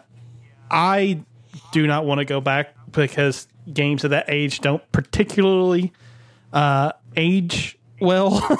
Do not. Um, not in that genre. They don't. but uh yeah, I would love to do that. But I'm glad you like 3 man. Three's really really fucking great. It is solid. Um, I uh, I did pick up a PS3, and uh, I downloaded Persona 3 FES solely because uh, um, it has a epilogue that takes place after Persona 3, and I was like, well. And what's fucking cool, I thought I was gonna have to play through Persona 3 again, but in FES you can just jump straight into the fucking epilogue. You don't have to play the main campaign of Persona. Oh, nice. Okay. And I think that's rad. So I can just fucking do that. I'm gonna count that on my list for the year because like that's a 40 hour epilogue. That's almost a whole other fucking game at that point. Uh, so I'm gonna count that on my list if if I can get to it. Um, my only problem with playing the epilogue is you do not get to choose the difficulty of the epilogue, and the difficulty is automatically set as the hardest difficulty of the main campaign. Oh, wonderful. So I don't know how that's going to go. I imagine terribly because uh, Persona games are they're not easy when you get into those higher difficulties. They're not they're not a fun time. They're pretty fucking brutal and unforgiving. But uh, we'll see. We'll see how that goes. Yeah. Well, cool, cool. Um, well, I, I guess I'll go next. Uh, and the first thing I want to talk about is Hitman 3. Um, so I had told you guys uh, that I had beaten Hitman, and I actually went through and I was looking at things, and it turns out that I had not. Uh, that I had not beaten the final mission. Um, so I went through and started to play uh, it again, and I love this game. I really love this game. Uh, the thing that really kind of I think works for it, and that I'll actually kind of talk about a little bit with Sable, is that it really is a kind of choose your own adventure sort of thing. Uh, I can go through like I so what I did is I, I beat the the final mission of the game and it has a nice little ending whatever but you don't play the Hitman games for their story like it's just not a, a, a thing that you do uh you pay you play them for like completing the missions and that sort of thing and just straight up this game lets you kind of go about completing the mission in any way that you want and it is amazing. I have so much fun like after I figured out uh or after I did the the final mission or whatever, I just continued to play because I was like I want I I, I want to do this. This game is like extraordinarily fun. And it really is a matter of like it just lets you do what you want. Wi- I mean, within the given parameters, right? Like you, you can't just like you, you can't drive a car or whatever, but like how you go about like completing the missions and, and shit like that really is completely up to you. And that really is something that I feel like a lot of games that, you know, talk about player agency and stuff like that, even they get wrong. Like, I, I don't know. Uh, I just really love how fun this game is and how fucking kooky it is. Like it has so much charm and like like unnecessarily goofy bits to it. Like the fact that you're walking around in a suit and tie with a completely shaved head with a fucking barcode sticking out on the back of your neck and then you can switch into a costume that says I am a worker for this here party and no one notices. It's just the goofiest fucking shit the, on the planet. Like it doesn't make any sense. There's no way in real life that would ever happen. But in here, the fact that nobody kind of like pays attention to it is kind of what makes it so fucking funny and what makes it so like I guess charming. And yeah, I just I really love this game. It's it's tied for Resident Evil Village for game of the year for me right now. Uh and I don't know if I'll be able to choose one when it comes time for it uh in Uh, January. you better. I just I I'm having a blast running through this game again.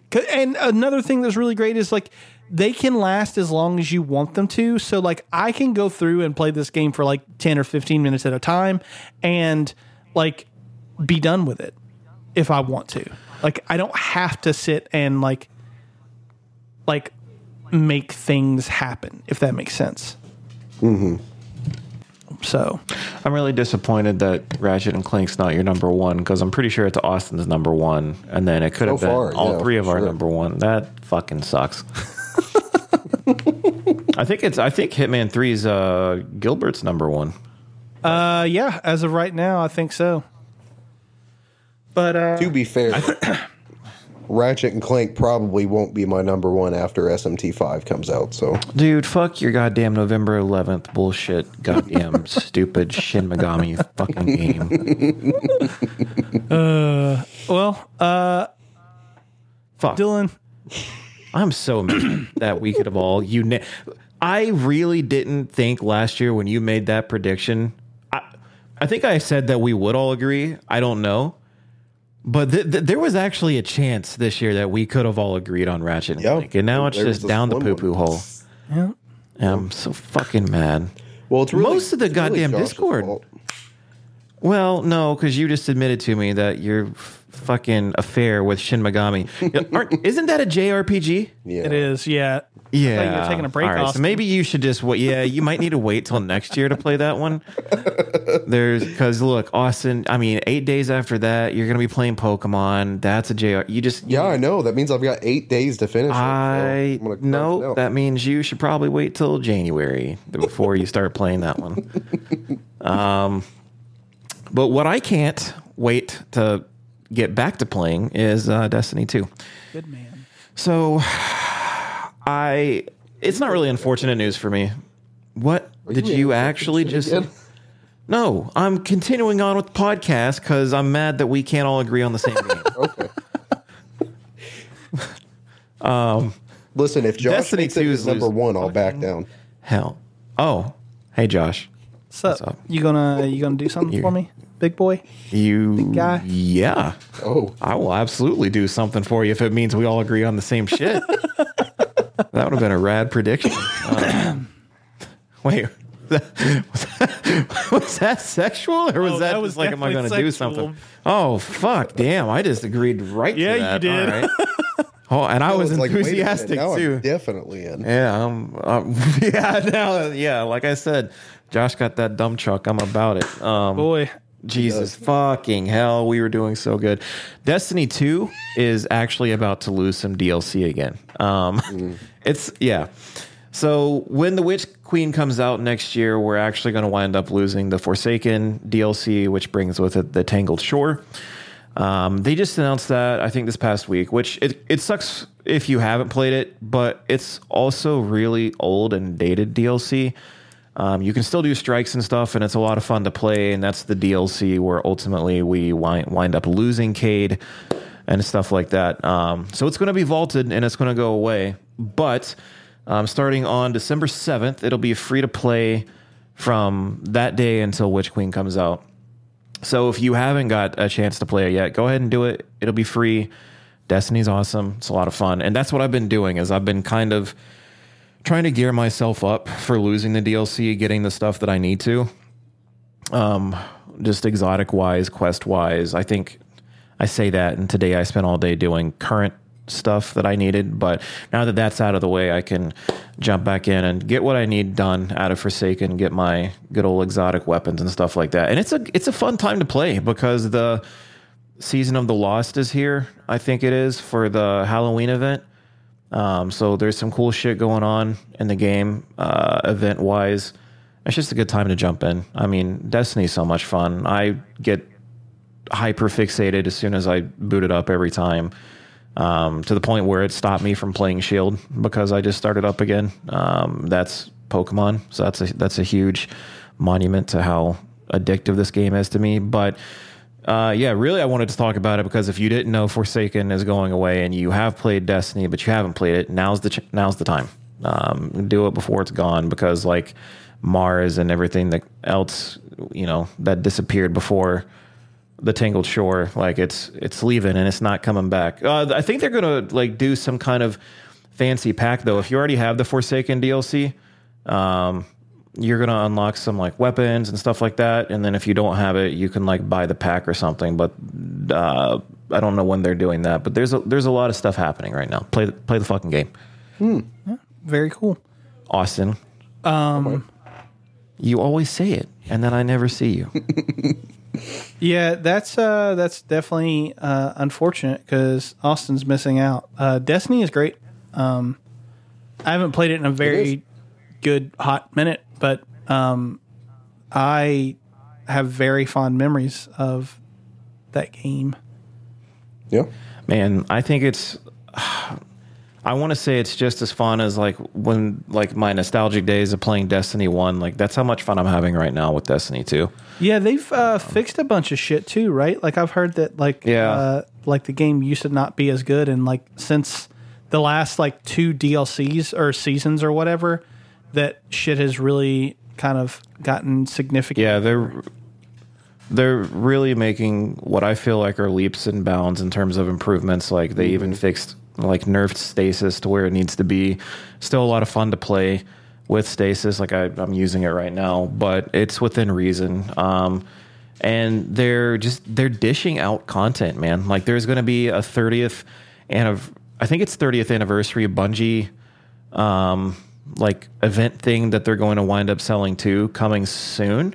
Um, but and it's like 30 years of Bungie's history. Like we're going to get tons of weapons and stuff. It'll be like a, a new dungeon and stuff like that. I forget exactly what it is, but I mean that's right around the corner as well. On top of everything else that I've just said, so they're they're dishing out content. They might be taking stuff away, but they're not just taking away and and you know not replacing it. Like there's always something new. If they take one thing away, two things are coming, type of deal. And I'm excited, man, because when you look on the timeline when you get on Destiny, it shows like the Witch Queen, and then there's like three spaces ahead of that. Like there's they're planning and planning and planning. So there's a lot of stuff to come, man. It's it's super exciting. Um, and the game's just as fun as it's ever been, if not better. Well, very cool.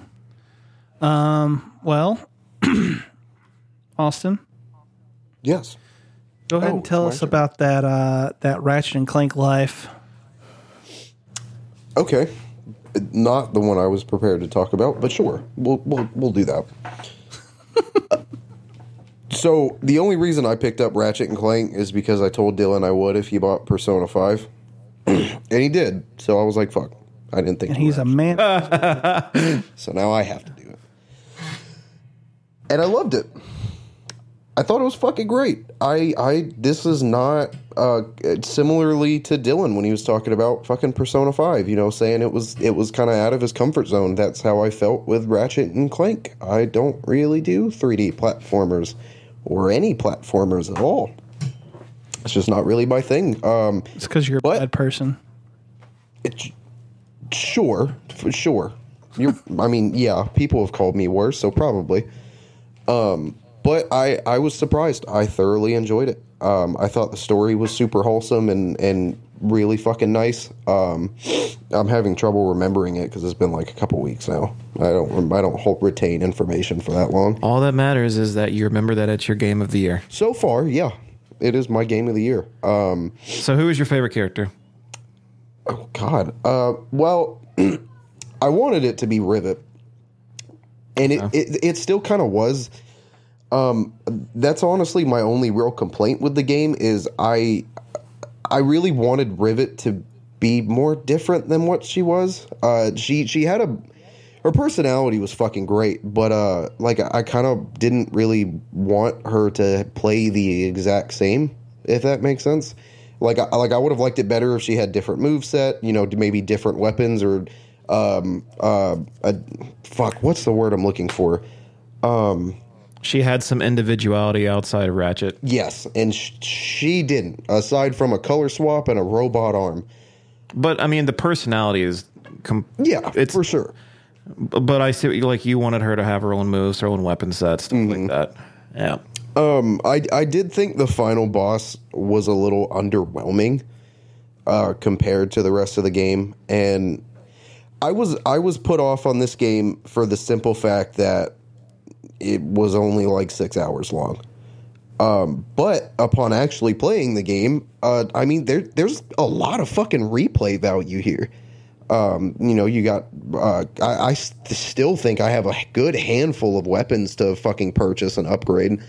I know I didn't even finish upgrading more than maybe two weapons throughout my playthrough because I, I was, you know, trying to play through it kind of fast. I didn't really look for for the um the out of reach collectibles and shit like that. Like, uh, I didn't get the fuck. What's the name of the gun that brings in other weapons from other PlayStation Oh, uh, properties? Uh, shit. I know what you're talking about. Yeah, I didn't get that. I didn't even attempt to get that. Did you get the Keyblade? Hmm. Did you get the Keyblade? Uh, I'm gonna assume that's a joke. No, that there's actually a Keyblade in the game. Oh no, I did not. Yeah, that's pretty sick. I don't think it's called Keyblade, but it there's actually one. Oh, that's pretty cool. Um, but yeah, the game was great. I, so far, it's my game of the year. I, I thought it was fucking stunning, dude. That game really was beautiful. Um, and even right from the get go, when you're in the fucking like uh, uh, uh, Night City as Ratchet, it was fucking awesome. I loved it. It was a great game. Yeah, it's Uh, beautiful. It's a lot of fun, Yeah. and it takes advantage of the PS5. Oh yeah, it does. the The haptic feedback feels fucking great here. yeah. Which is something That- that I hope more PlayStation exclusives take advantage of. But I, What What did you think of like traversing the rifts and how like Oh, I love kind of trippy because you like pull it towards you, but you're moving forward. You know what I'm saying? Like yeah, and Really cool. the the whole concept of, of some of the levels where like you you would get blocked off, and then you would have like one of those gems that you could hit that would take you to another like dimensions version Yeah. of that. Like that was fucking cool. That was interesting. That was that was a cool traversal method that they uh, had in there. But yeah, it was. I'm I'm pleasantly surprised. Um, this would probably make me go back and play other uh, previous Ratchet and Clank games if I just didn't already have so many other things on my list that I want to knock out for the rest of the year. Um, like I've still got Ghost of Tsushima. I would still like to at least put some bit of time into fucking Valhalla. I don't know that that's going to happen because it just keeps getting pushed back every time a new game catches my eye, but maybe one day. But yeah, so far it's, I mean, it, it was pretty like not to fucking put this game down in any way because this game really is great but it's pretty easy to be my game of the year when it's like the third game i've bought that came out this year yeah. like it really its competition was its competition so far has been persona 5 strikers and monster hunter rise so it, it, it was pretty easy to take that number one spot and i don't know we'll see it might lose it when when smt 5 comes out we'll see but so far it's it's there it's number one Well, I'm glad you liked it. It was, I mean, all jokes aside, like, yeah, I want us to all agree on the game of the year, but just the fact that you played it, that's great because, like you said, it was a huge step out of your comfort zone. You're not a was. platformer person, but um, I don't know, man. I'm glad you at least enjoyed it because that was the whole, like, Josh and I had a whole episode where we fawned over it. So um, it's, great. it's just amazing. I loved it. it. It definitely, I mean, I've not played that many new releases this year, I don't think, Mm-hmm. um, but that one, it's just, it's so good, man. Uh, game of the year for sure. There, there's another Ratchet. There, there. I know that there's a Ratchet and Clank game that's a part of the, that uh, uh, PlayStation Plus collection. It's the 2016 Yeah. remake. Yep. Is that a remake of the first Yeah. one? Oh, And it's- it's I might very actually good. play that. That sounds pretty cool. Really? All right, bet I might actually sit down and play that then. Is it also five and a half hours long? Uh, I don't know where you're getting that from because I played probably almost 30 hours of Ratchet and Clank. Oh, I- I did platinum it, so I mean, I guess that's a little bit different. Yeah, but, so that's definitely why. but but there's How no fucking beat way it was only uh, six hours. How long to beat has it at five and a half on average? There's no fucking way. It's very quick, dude. I think I only have like six hours on it. Uh, I don't know. I maybe I don't fucking know, but I gotta. I feel like I played it for closer to like twelve or 13, 14 hours, somewhere in that time range. See now, Exploration was a huge part of it for us, Oh, I think, because sure. we did take the time to explore the maps and stuff like that. See, now I look at it though. This is super interesting because I, I, am pretty sure I have a screenshot of it. When I looked at Ratchet and Clank Rift Apart, like the day I bought it, how long to beat said 5.5 hours on average, and I just looked it up to make sure I wasn't sounding like a fucking idiot, and now it says 11. So that's super odd. Don't know why that happened, but now it's saying it's 11 hours long. But I've definitely only got like six or seven at the most. Hmm. Weird. It was great. Yeah. Good stuff. Now I'm curious. I do actually want to look and see what my actual playtime is. I'll do that later. Cool. Um, well, the next game I'm going to talk about is a little game that came out earlier this year called Trigger Witch.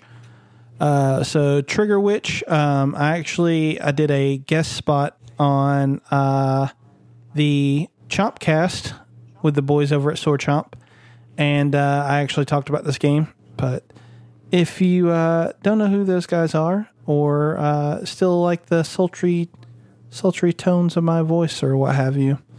Um, Trigger Witch is That's a 2D uh, top down um, twin stick shooter that is uh, also kind of uh, ex- exploration based.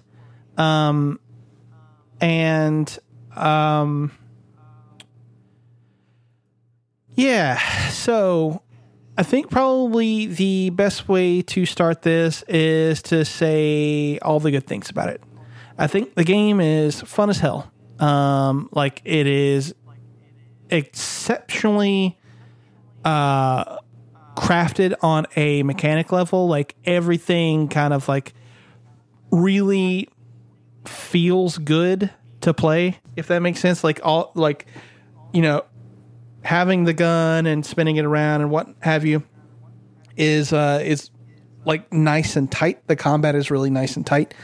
Um, I really like a lot of the writing. I think it's very charming. Like the interactions between Colette, who is the main character, and her friends um, in the first probably 20 to 30 minutes of the game really kind of gives you a sense of what these characters are and stuff.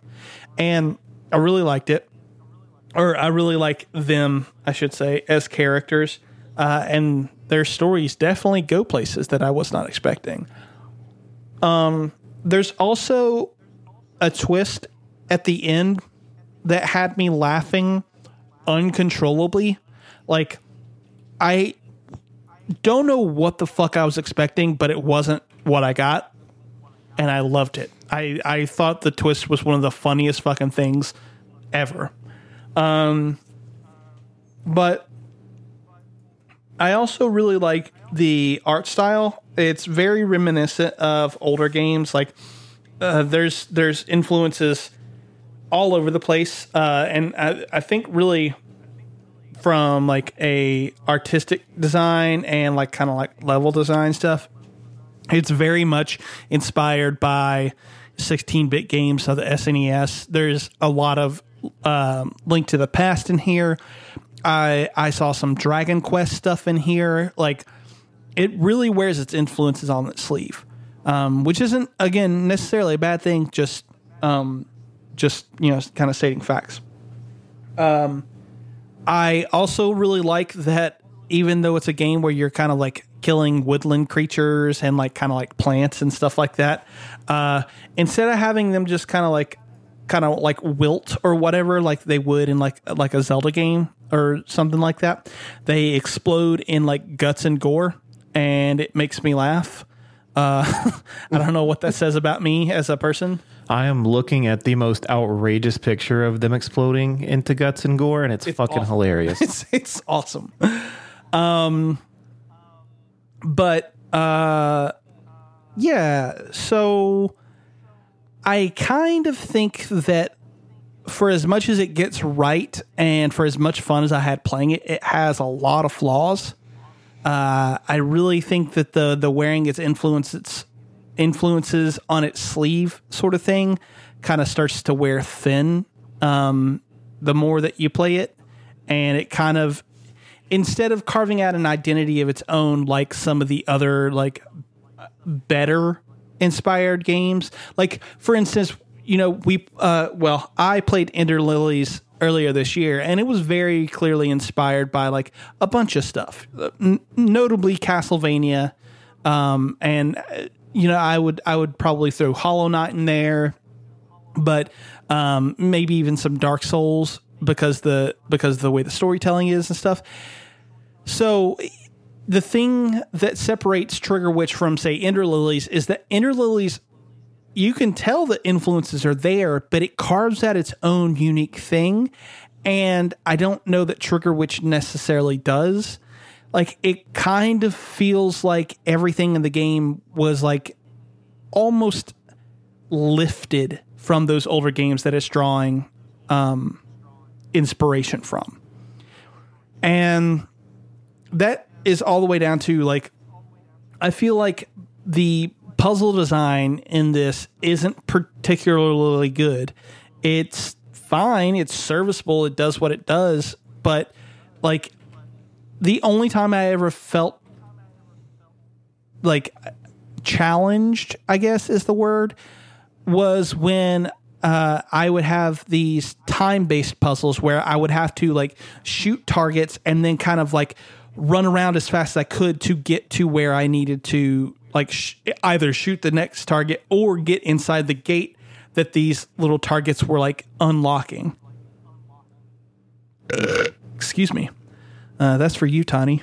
Um, but uh, yeah, uh, like I, I felt like the puzzle design was kind of meh. Um, I kind of feel like the music doesn't really do enough to stand out on its own. Like a lot, a lot of these games that are again are you know they're looking towards the past for inspiration or whatever have really great music to them, and this one, nothing here is incredibly memorable. Um, and uh, you know that's not something that you should probably, I guess, necessarily mark as a negative. But I feel like when you're wearing stuff on your sleeve as hard as this game is, you would think that it would have better music, and it doesn't. Um, I also feel like the enemy design, like the enemy designs are kind of cool when you first see them the first time. Like they kind of have like unique abilities, but then like it's when you get into the later portions of the game, it's the same like five enemies reused with like a slight change to like their color or like maybe their weapon that they're using will be ever so slightly different. Like uh, I, I remember one in particular. They have like this sort of like uh, shotgun blast that shoots like a laser out towards towards you, and then that kind of like variant of the enemy that's near the end of the game. Instead of shooting like a laser out, it shoots like this like three pronged sort of like uh, fireball at you. Um, and like it's just unfortunate that they couldn't have done something a little bit cleaner, a little bit nicer. Um overall though this game is like stupid fun. Like I really had a a, a fun time with it. Um I was looking earlier uh, it's probably going to break my top 10 um but it, just barely uh this is a fun game that I recommend picking up for the 15 bucks that it that it comes price tagged at. But if you're looking for something a little bit more like robust or with a little less like uh ge- I don't want to say that it's generic, but like something that is a little bit more original, um maybe this isn't the game for you. But I, I still like I still recommend it. It is for 15 bucks it is awesome. I loved it. I see what you're saying though, like because the whole time you were describing it, I found a, I guess a three hour, hundred percent trophy playthrough, and he's playing it really quick. So I've been able to see quite a lot in the time that you've been speaking about it. First off, the soundtrack has barely Yeah. changed any. um, and I've gone from the first of the game to the end of the game. But also, the combat doesn't seem like it's all that great. Like, I'm not trying to shit on the game, but I'm just saying that I, I see a lot of what you were saying. Like, the enemies towards the end, like, they almost look the exact same. Um, the puzzles are super basic. Everything that I'm seeing, like, you hit every nail on the head. And, like, it looks cool for what it is. Um, for, for how fast this guy's playing it, it makes it almost look like Hades with the ranged yeah. weapon. It's kind of funny. Uh, it's pretty cool, but um, no, I, I definitely see the issues that you're talking about. But like you said, it looks just fun enough to like maybe it's worth a shot. But if you're looking for something original, probably go Ender Yeah, oh, yeah, right? for sure, for sure. Yeah, And and those, I mean, like the thing about those two is that like they're not a one to one comparison, so it's hard for me to say that. But like, if you are looking for something that is very clearly like this has influence from old games, sort of thing, uh, Ender Lilies is probably probably the way to go.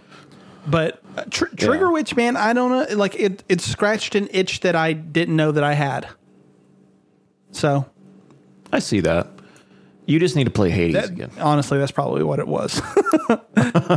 um, Is it your my turn? Spider Man. Yep. So I went back to. I think everyone knows by now, but I've given up on trying to complete 20 games this year. Um, I just can't. There's that's that's not. That's, I've learned a lot about myself this year. I've learned that that is not a good thing for me to try and do. Is force games down my own throat that I don't even have the motivation to play. Um, so I did go back to a game that I really want to play, and that's Spider Man. I want to play that all the time. Every time I do go back to it, I get this childlike grin, and it's like, um, just amazing. But I've not played the DLC yet up until recently. So I just started and finished. so, uh, it's pretty quick. But DLC one, um, it proved to not only be eventful but gripping in in a way. Um, I enjoyed playing chase essentially with Black Cat and seeing like her cunning come into play and how easy it was for her to manipulate Peter. Um, even the excess collectible missions were fun because you were learning of the history of the Hardy family and ultimately finding out it was her dad you were working for the whole time. Um, it was it was it was a lot of fun. Like I enjoyed learning, like having that bit of backstory with Black Cat and even seeing her dad. Um, the ending of DLC one, it was a little bit of an ambiguous ending on Black Cat's death. It was.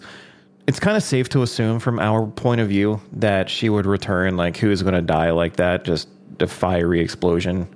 Um, but Peter, like, in putting yourself in his shoes, I guess, it you could see how that would change him, or it would it would affect him. Not necessarily change, but it would have have a heavy toll on him because of um, just his past with Felicia, I guess. So there there was a lot going on in DLC one, and it was primarily focused around her, um, kind of setting up for this bigger you know, operation coming, I guess, with Hammerhead and everything. And I get that. Um, but out of the three, this one, I would say this one, the first part of the DLC was actually my favorite. Um, everything gone through. Josh, you've played it, right? Uh, no, actually, I haven't. whole thing? I haven't played any of the Spider Man DLCs. Oh, I should have asked before I started. Okay. It's all right. Uh, I kind of, hey, spoilers. I, I kind of am Uh, one of hey, Austin. doesn't necessarily care because it's the experience that counts. But and I'm mostly the same. Like some things, I I've been pretty pissed about, but honestly, I'm the same way. Austin, you've beaten it, right? Yes, All I right, played so all that's awesome. of them. Okay, I thought you were going. Okay, um, so anyway, DLC one pretty great. Then we jumped into DLC two. These are quick DLCs. Like I understand they're it's a three part DLC, but they were stupidly fast. Um, and at this point, like DLC one started me off pretty high. I was really thoroughly enjoying it, and then the descent kind of started. Um, I, I enjoyed DLC one the most, two the second most, and then we'll talk about the third. But DLC two uh, moved more into Hammerhead's territory, and aga essentially, it was his big play against the city um, to be the one and only Don, essentially. Uh, and he's doing this by acquiring Sable Tech, and he's building himself to be something bigger, waging war on the crime families of New York and all that good shit. You know, just normal, you know, Spider-Man villain stuff. No big deal. Um, but all of that rides hand in hand with Yuri.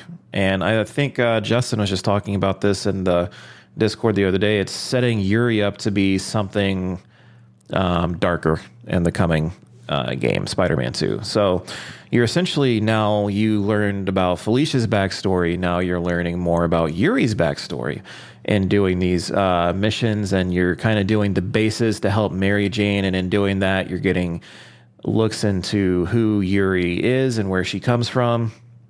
Um, and and this DLC, she is spiraling out of control. Hard. Um, she yes, big time. She has lost many of her people to Hammerhead, and like I said, the more you did the base uh, missions and you worked with Mary Jane, the more you learned about her family's history with the Maggia. Um, specifically, her dad not necessarily being the best cop. Um, and I feel like this is where a lot of her passion and stubbornness and ego gets into the way. Uh, hopefully, we, like I s- said, we see more of that in Spider Man 2. But the ending of DLC two, uh, 2, we see Yuri fall from grace and essentially try to kill Hammerhead. And in theory, um, had it not been for him being stupidly revived, uh, she would have succeeded. And that would have been, you know, cold blooded murder on Yuri's hands. Um, so that was essentially DLC 2. So DLC 3, I was the most disappointed in. I mean, uh, uh, it starts with Silver Sable coming back, and that's a huge part because I loved her in the main game. So now that she's joining the fray and she's returning to New York, not only to stop the theft of all of her own assets by Hammerhead, but she's again here's backstory for Silver Sable. This is something that the DLC does well, is it took the characters that were already established and it gave them more history, more of what they're doing, more personality, and I love that. Um, so she's not only coming back to New York to take control of the assets that Hammerhead's stealing, but she's taking them back to her home country of Symkaria to assist in a civil war that's essentially going on over there. And after like a few really quick missions, we see Hammerhead make his first appearance in DLC 3 after, you know, the whole Yuri shooting him in the head thing. Um, so now that he's back, he's like got this fresh metal scar. He's got this giant mechanical body that he's mutated himself into. Like he's making himself a, monster essentially. And so after kidnapping Silver Sable, you know, Hammerhead, we get the chance to not only save her, but fight alongside her. And this is where I feel like the this part of the DLC truly shined. I loved having someone to fight alongside with. And I hope that wherever Spider Man 2 goes, we have more of this kind of interaction. It doesn't have to be with Miles, but the banter that was going on between Peter and Sable at this time was absolutely fucking hilarious. And ultimately, that fight where they team up um, in the underground and the cutscene afterwards, that was really strong relationship building. That carries so much weight from the uh, the main game, and I loved it. I loved everything that that um, mission did.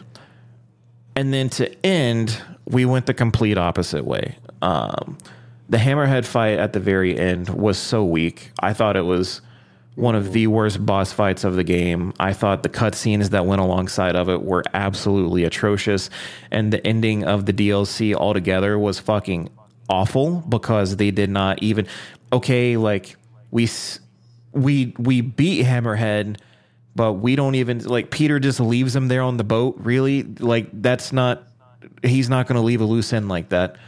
Like all for the joke of him not being able to swim because they're out on this boat so he has to hitch a ride. Like it's fucking dumb dude. Like I wanted more some kind of conclusive end more than what we got and the whole ending of that DLC just ruined everything. Like I think DLC one was great. Uh, two set us up for what th- three could have been, and then three just drops the ball. Like the best part of three was that underground fight with Sable when we saw the strong relationship building, and then it was just basic, basic mission to end it. And ah, man, I was so disappointed. Um, still love the game. I think the main game is great, but that DLC was. Weak sauce. I'm not going to say it was a waste of time, but it was so disappointing. Um, very much so. Um, but again, but I mean, I, I enjoyed playing it. There was a lot of good suits, got a lot of great screenshots from it. Um, but I hope that there's less of that in Spider-Man 2 and more of what we had from the main game because that was some, uh, it was just weak. Yeah. That was the Venom 2 of my Spider-Man time. Wasn't Venom 2 the spot the I don't know what I'm trying to say. All right. Yep. Okay. Austin, go ahead and tell us about your weird fucking Yoko Taro goddamn card game. Fuck The you. hell? Yoko Taro? Yeah, Yoko Taro, the the guy who uh, created um NieR. Oh, Yeah. okay. Uh, yeah, I didn't fucking know that. Anyway, go. But yeah, so uh, I played the demo for Voice of Cards and Isle of Dragons. I think that's the full name. I don't know. I don't. It's care. something like I thought you said I played the Voice of Cards demo and I love dragons. I thought that's what you said. I was like, what the fuck does that have to do with he anything? likes dragons, man. I didn't know it's called Isle of Dragons. Yeah, he likes those dragon dildos. Oh, I was gonna make a joke and then you did it. Fuck you. Yeah, it's fine with the dragon dildo. Yeah, in my oh, never mind. Whatever. Um, but so um, this I'm not gonna lie. This game has potential to also be my game of the year when it fully releases. this, I, this game is really fucking cool, man. I'm gonna have a fucking stroke. This is this uh this is a very unique RPG. Um and it it is an RPG in every fucking sense of the word. Um the demo was kind of weird. It didn't really give a whole lot of backstory on what was going on. It's apparently uh it's only like an hour long. Um and apparently it's a prologue to the main game. It takes place like right before where the main game's going to start at and you are essentially a member of a group called the Ivory Order. Uh, you get summoned to the Queen of something. I don't fucking know. I skipped a couple of things. Um, basically, this Queen summons you and says, "Hey, uh, somebody stole the royal treasure. We need you to go get it." And you're like, "Cool, okay, cool." Set out on this epic quest to get a fucking treasure. Um, the entire world is literally just a board of cards that when you get close to them, they flip over to reveal the terrain. And um, it's just like it, it was such a different experience for uh, for an RPG. Um, it, it it it has uh it has random encounters, which I kind of hope that's something that's fixed in the main game because holy shit, there's a random encounter like every fucking like two car like uh, fucking I don't really know how to say that, but there's a random encounter literally every every two steps you move in this fucking game. Like it, it, they're a lot. They are very fucking frequent, but they're fun. Um, when you get into a random encounter, another smaller board is like brought over the main board, and um, all of your characters are represented by cards. All of the enemies are represented by cards. Uh, when it gets to a specific character's turn, their card will highlight, and then three more cards will appear, and those will be the actions that you can take. Um, there's damage moves, there's defensive moves, there's evasive moves, or you can choose to pass and that character not do anything. Um, on the left hand side, you have like two little gems uh, that you have at the start of every battle. Every uh, turn that goes, you'll get another gem, and these gems are kind of like the cost for your moves. Um, like moves will say one gem or two gems or three or you know what the fuck ever. Um, but I I don't know, man. This this is a very unique experience. Um, it- you have what's called a game master, who was just kind of this random guy that like narrates everything that you're doing and everything that's going on around you. Um, I, I think my biggest complaint about this game so far is there are not a lot of unique designs. Like a lot of the townspeople are just reused over and over and over again. Um, like I I- like I genuinely thought I was talking to the same old lady who needed some healing potions four fucking times, but then actually looking at their names, they're all supposed to be different characters. And I was like, that's that's odd. It, that to ha- to just have that in the same town like that, and then it happens like three or four other times. There there aren't really a whole lot of unique cards for the townspeople, and I, I don't know that it, it's not like a it's not a deal breaking complaint, but it, it's still kind of weird. Like I felt like they could have done a little bit more there. Um, also, some of the characters, some of the NPCs are like overtly over sexual, and that was weird. Like like I meet a fisherman who was literally wearing nothing but a jockstrap. Like that's it. He is just this ripped, oily, muscled up dude wearing nothing but a jockstrap. And I'm like, what the fuck's going on here? But um, no, I, I, I was pleasantly surprised. I didn't expect to like it a, a, as much as I did. Um, I'm very excited for the full release. I was, I finished the demo and I was like, mm, like I liked it. It was really fun, but like I, I don't really know that this is something I want to pay sixty bucks for. Uh, and then I looked at the eShop and it's only going for thirty bucks on launch. So I was like, mm, fuck it, yeah, I'll go ahead and pre-order this. So I did. Now I'm just waiting. I'm I'm excited to get into the full release. I did notice it only happened the first time I played the demo because I stopped for a little bit and came back because I, I had to go do something. Um, and the first time I booted up the demo, it was having frame rate issues, and I'm like, I can't even fathom how this game is possibly having frame rate issues. Um, but the second and third time I went back to the demo, I didn't have those problems anymore. So I don't, I don't know what that's about. But we'll see what the full game is like. I'm I'm very excited for it. It has potential to come to be at my number one for the year. I it looks just like fucking weird. I've been I've been watching it, and I see what you're talking about. First off, every few moves this person takes, he's in a battle. Yeah, um, that would get frequent. incredibly old because there's a lot of there's a lot of field to traverse. So Mm-hmm. that hopefully will be toned down. It just looks different, man. It looks so reminiscent of Hearthstone, but it's not. Yeah, for sure. It's it's unique. I can't really think of an RPG I've played that's similar to this. Yeah, I don't know, man. Like I've I, I don't think I could personally see myself playing it, but I could see you playing it. This just looks like something you're about to spend another hundred hours Yep. Oh, for sure. For fucking sure. in. When does this come out? Yeah, the, the same day as like four other games I want to fucking play. This comes out the same day as Shin Megami. No, thank fucking God.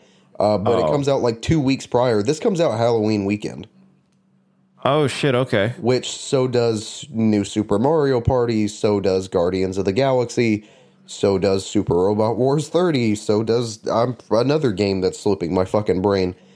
So I'm I'm gonna So it's really just going to come down to this and Guardians, though, right? uh, yeah probably I, I Yeah. Super Robot Wars 30 is going to be cool, but I think that's going to be it's a Steam exclusive, and I don't really get a lot of time to play on my PC, so that's probably something I'm going to buy and then wait until I get my hands on the Steam Deck to really dive into. Wow. But yeah, Voice of Cards, it was It- great. uh, Go check it out. yeah. Cool. Josh, I think you would like it honestly, just for being the D and D guy that you are. Yeah, when you said Dungeon Master and you didn't really know what I was like, I know what that is. Josh started twitching. I was like, uh, heavy, pa- uh, what is it, panting or whatever. Just Yeah. When's that D and D sesh happening, bro? fuck if I know. When when am I gonna tell me when I have time?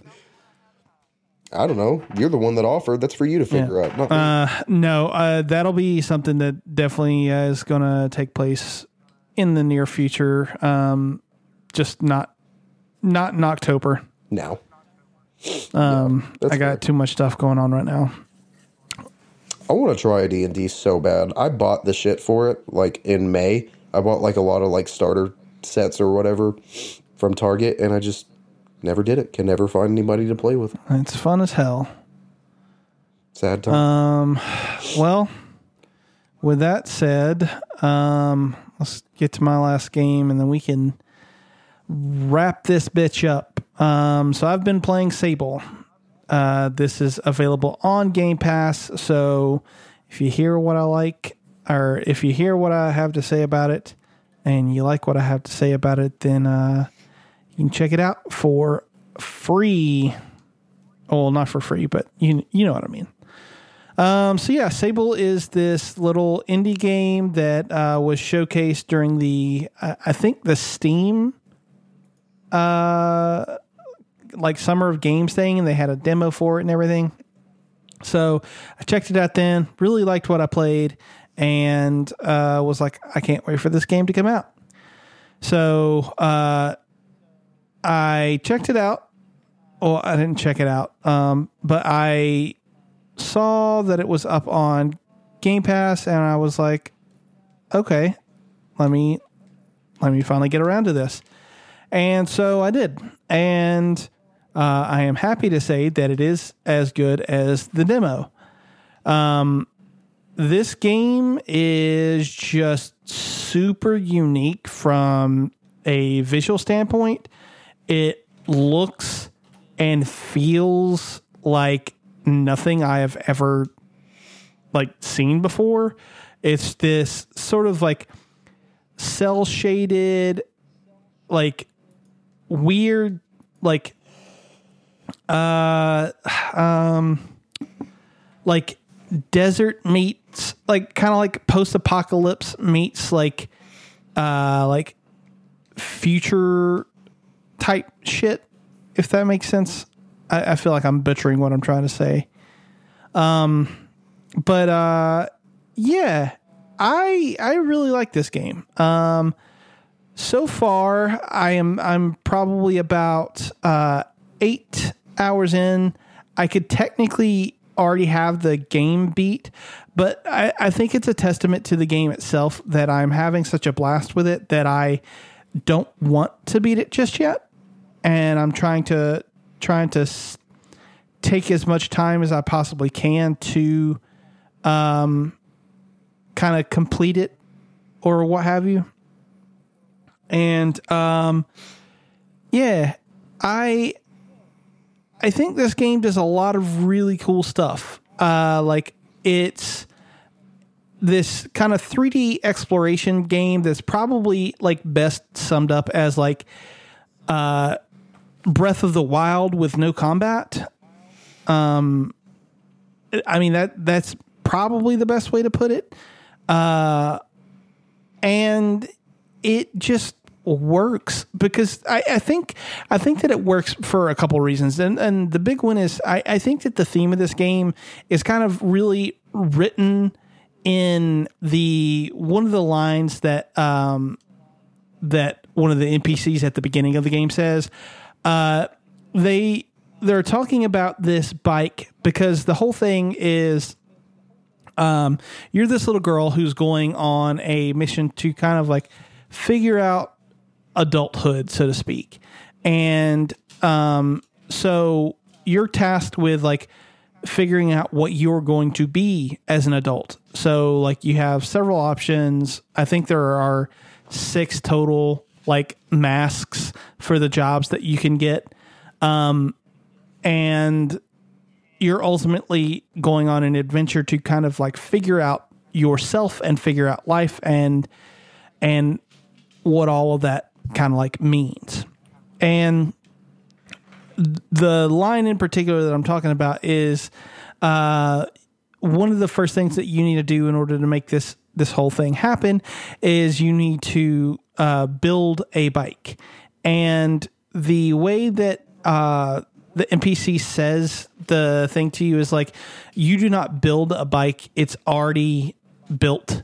Um, you just have to like assemble it or whatever. And I kind of think that that's a really nice fitting metaphor for the game where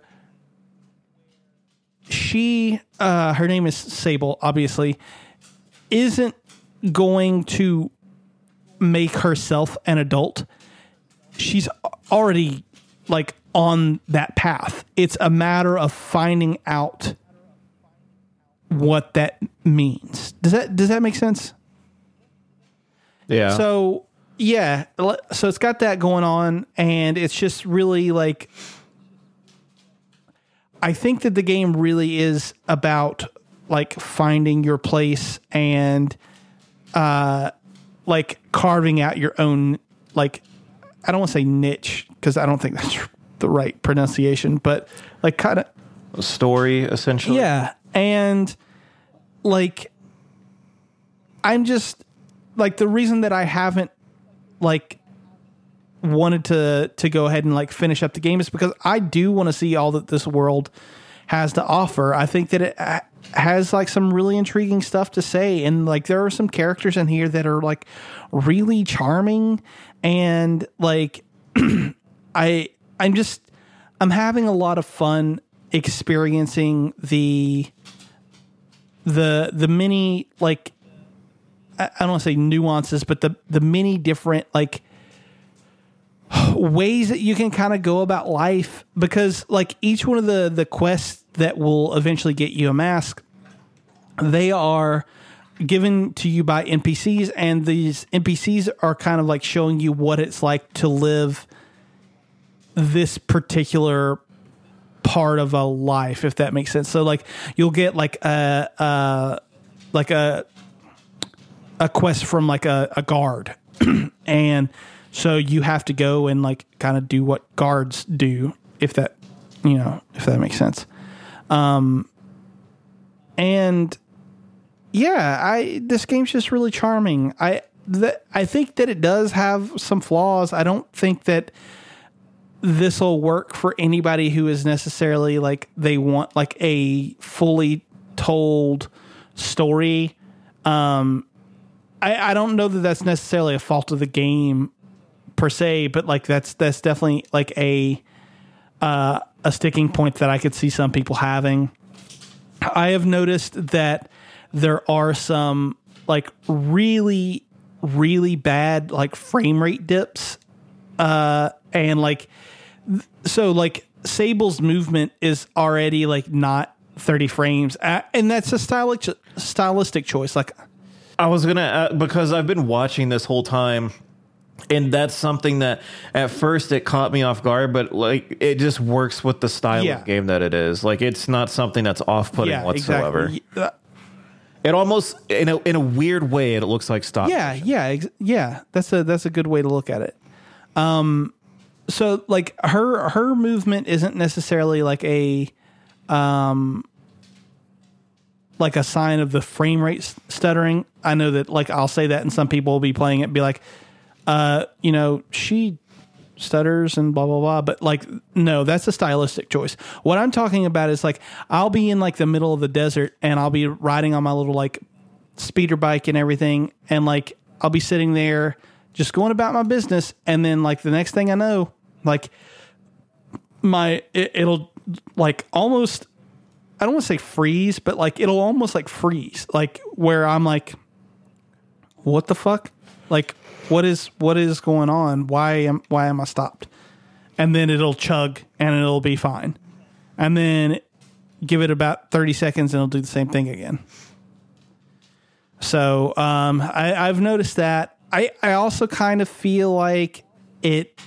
I th- so the game is about exploration, but I kind of feel like in some ways it's aimless because like you'll get uh, you'll get markers through your compass um, and even on your map to say, hey, this is where you're supposed to go for this quest. But like the cities themselves, to find like where those are and to get your quests like given to you or whatever is I- I think sometimes unnecessarily hard. Like you have to scour like I feel like every fucking inch of the the current section of the game that you're in or, the current section uh, or area of the game that you're in to kind of get a, a knowledge of where these cities are. Once you once you're there, they pop up on your map and you can fast travel to them. But like sometimes finding them is like I, I really feel unnecessarily difficult. Um, I think, yeah, I think that's it. Uh, as, as far as like bad things are concerned, I, I think this game's really really cool and really cute and unique. I, I don't think that there's a game that I've played this year that's anything like this. Uh, so it definitely gets points for that. Um, I'm I'm having a good time with it, and I, I I'm going to be sad to see it go. I think. It looks like a ton of fun. It's something I don't have time for now, but I eventually want to make time for. I like the stylistic choices. I like the almost stop motion movements. I like the uh, desert cell shading, but it's not like a traditional shell shading or sorry, cell shading. It it looks very unique to itself. Um, and when the first time you ever spoke about this game, that's what caught me when I looked it up was how vastly unique it looked. Like I don't think I've played something that really looks like this. Um, even imagining like the I forgot when it was, maybe 2008, like that Prince of Persia, like in the desert and that cell shading. This is something entirely different. This is something very unique to it itself, and it looks like it. It encourage like what I'm noticing is that it encourages you to explore, but I feel like you can just get lost exploring because something for me that drives me forward in a game is how the music will immerse me. And the music that's in this game, just from it's oh so yeah, peaceful that's something that I didn't and even atmospheric. The music in this game's fantastic. Right. It seems like it almost like it, as weird as this might be to say, it almost makes you feel more inclusive. Like it, it kind of just draws me into the game more, and it does. It's not, in, it's not intrusive. Like when you're having a discussion with someone, it's not. Even though you're not hearing voices, you're still reading to yourself, and the music isn't overpowering. It's melodic, and that's something that itself like draws me in. Is how good a soundtrack is for a game. This is something that I feel like people need to at least look at and give it a shot because it's it's not often we get something that's this different. And I think from what you've said, it it's worth Oh yeah, yeah. I think so at least. Um but uh but yeah, that's Sable. Um so let's uh let's get to our picks of the week and we'll get out of here. uh yours yeah, mine is naked. I didn't put anything down, uh, but I, I have something. I just forgot to write it down. Uh, but this is a little uh, video from a channel called The Gaming Muse. And I actually just stumbled upon this um, last night or the night before. Um, but it's called, it's a video called Why There Was No Team Silent, Why It Matters, and What Really Happened to Silent Hill. And I think that this is a really nice breakdown of kind of like a sort of like history lesson about Silent Hill. And um, the video kind of goes in some places near the end that I'm just kind of like, I, I, all right, I get your point, but you you could kind of have cut this video like a whole like 10 minutes shorter if you really wanted to sort of thing. Um and it would have been better for it. But uh but other than like you know the the one little fault that I, I found it's a really nice and informative piece about like um like silent hill and like if people are interested in that series at all. Like i think that this is a nice little primer for like kind of what happened to the series um you know before it became like a, a thing for like uh little nerds on the on the internet to cry about. But uh but yeah austin what's your uh pick of the week Yeah, cool. Um, my pick of the week this week is a metalcore band called Ice Nine Kills, and I usually listen to them pretty heavily during the month of October. Because the thing about this band is most of uh, probably ninety percent of their songs are all based off of horror movies and horror books. Um, like for example, uh, they they got a lot of shit in 2015 because they released a song based on The Exorcist called "Communion of the Cursed." and in the song they used real uh, quote unquote audio from an actual exorcism and they got a lot of fucking backlash for that but they stuck to their guns and was like no fuck you we're the song's staying out it's, good shut up Um, but their most recent album uh, specifically was called The Silver Scream, and it is solely about horror movies. Uh, the first three tracks on the album are uh, The American Nightmare, which is based on um, uh, Freddy Krueger. Uh, the second track is Thank God It's Friday, which is based on Friday the 13th. And then Stabbing in the Dark, which is based on the Halloween films. And I fucking love this album. It always gets me hyped up for Halloween, and I think it's super, super good. And all the songs are done really well, and they like all the songs do a really good job at encompassing those specific horror movies, and I fucking love it. Nice. Very cool. Mine is a song on the complete opposite end of that spectrum. Um, it's from a group called Easy Giant, and it's called House of the Wizard. Um, it's just really, um, it's, it's more of, you know down the indie path that I traditionally go, but it's very. Um, I think I always use the word melodic. I truly do, but the it's more singing and um, di- like distant vocals. It's it's it's weird to describe, but it's it's uh just real feel good song and just you know I would prefer you do drugs and listen to it, but you know to each their own. Well, I'll go do that. there you go. All right. Well, uh, that'll just about do it. So, as always, you can find us on social media for all things Culture Bop Hunting Pixels and the Culture Bop family of content. Culture Bop is available on Twitter at culture underscore bop, on Instagram at culture underscore bop, and on Facebook at culture bop. Uh, or no, not Facebook. Sorry, at YouTube, where we'll uh, we'll be putting some videos out soon. Promise, promise. Um, and then our podcast here uh, currently still has a social media presence that will be changing very soon. Um, I'm going to be making like, hey, if you follow us, uh, kind of do go follow this instead, uh, sort of thing. Um, so then we're all unified.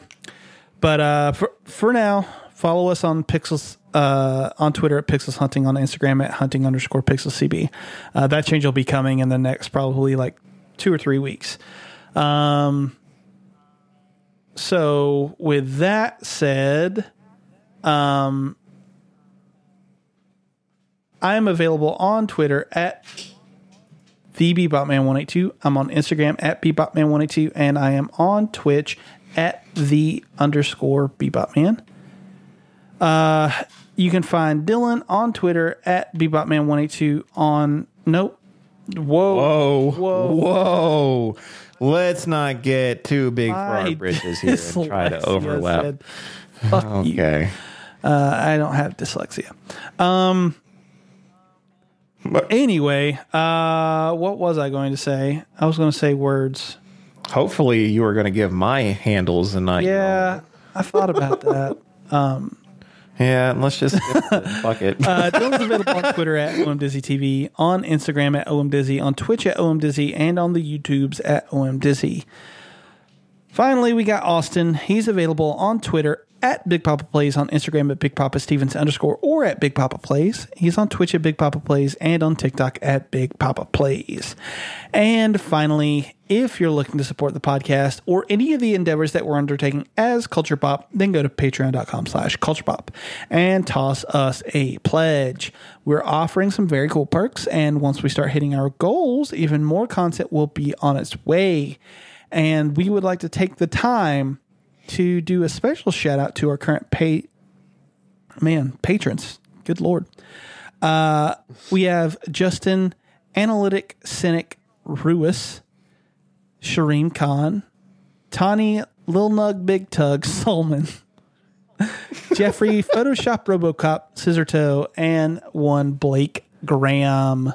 Uh, thank you guys so much for supporting us. Uh, it really does mean a lot. And um, uh, we'll uh, I'll I'll have some stuff Goodbye. for for Oh. you guys in the future. Don't What the hell does that mean? don't mean? worry about it, buddy. Okay. Uh, but that's it. That's the end of our show. Thank you so much for listening. Uh, last thing, if you like what you hear and aren't a patron, go ahead and do us a favor and tell us about uh, tell your friends about us. Get them listening. It'll be fun. Have discussions and stuff. Uh, but now that's it. That's the end of the show. So, Wow, that was a better ending than Venom was, my. Oh boy. or the Spider-Man DLC. Well, uh, yeah. Until next time. Goodbye.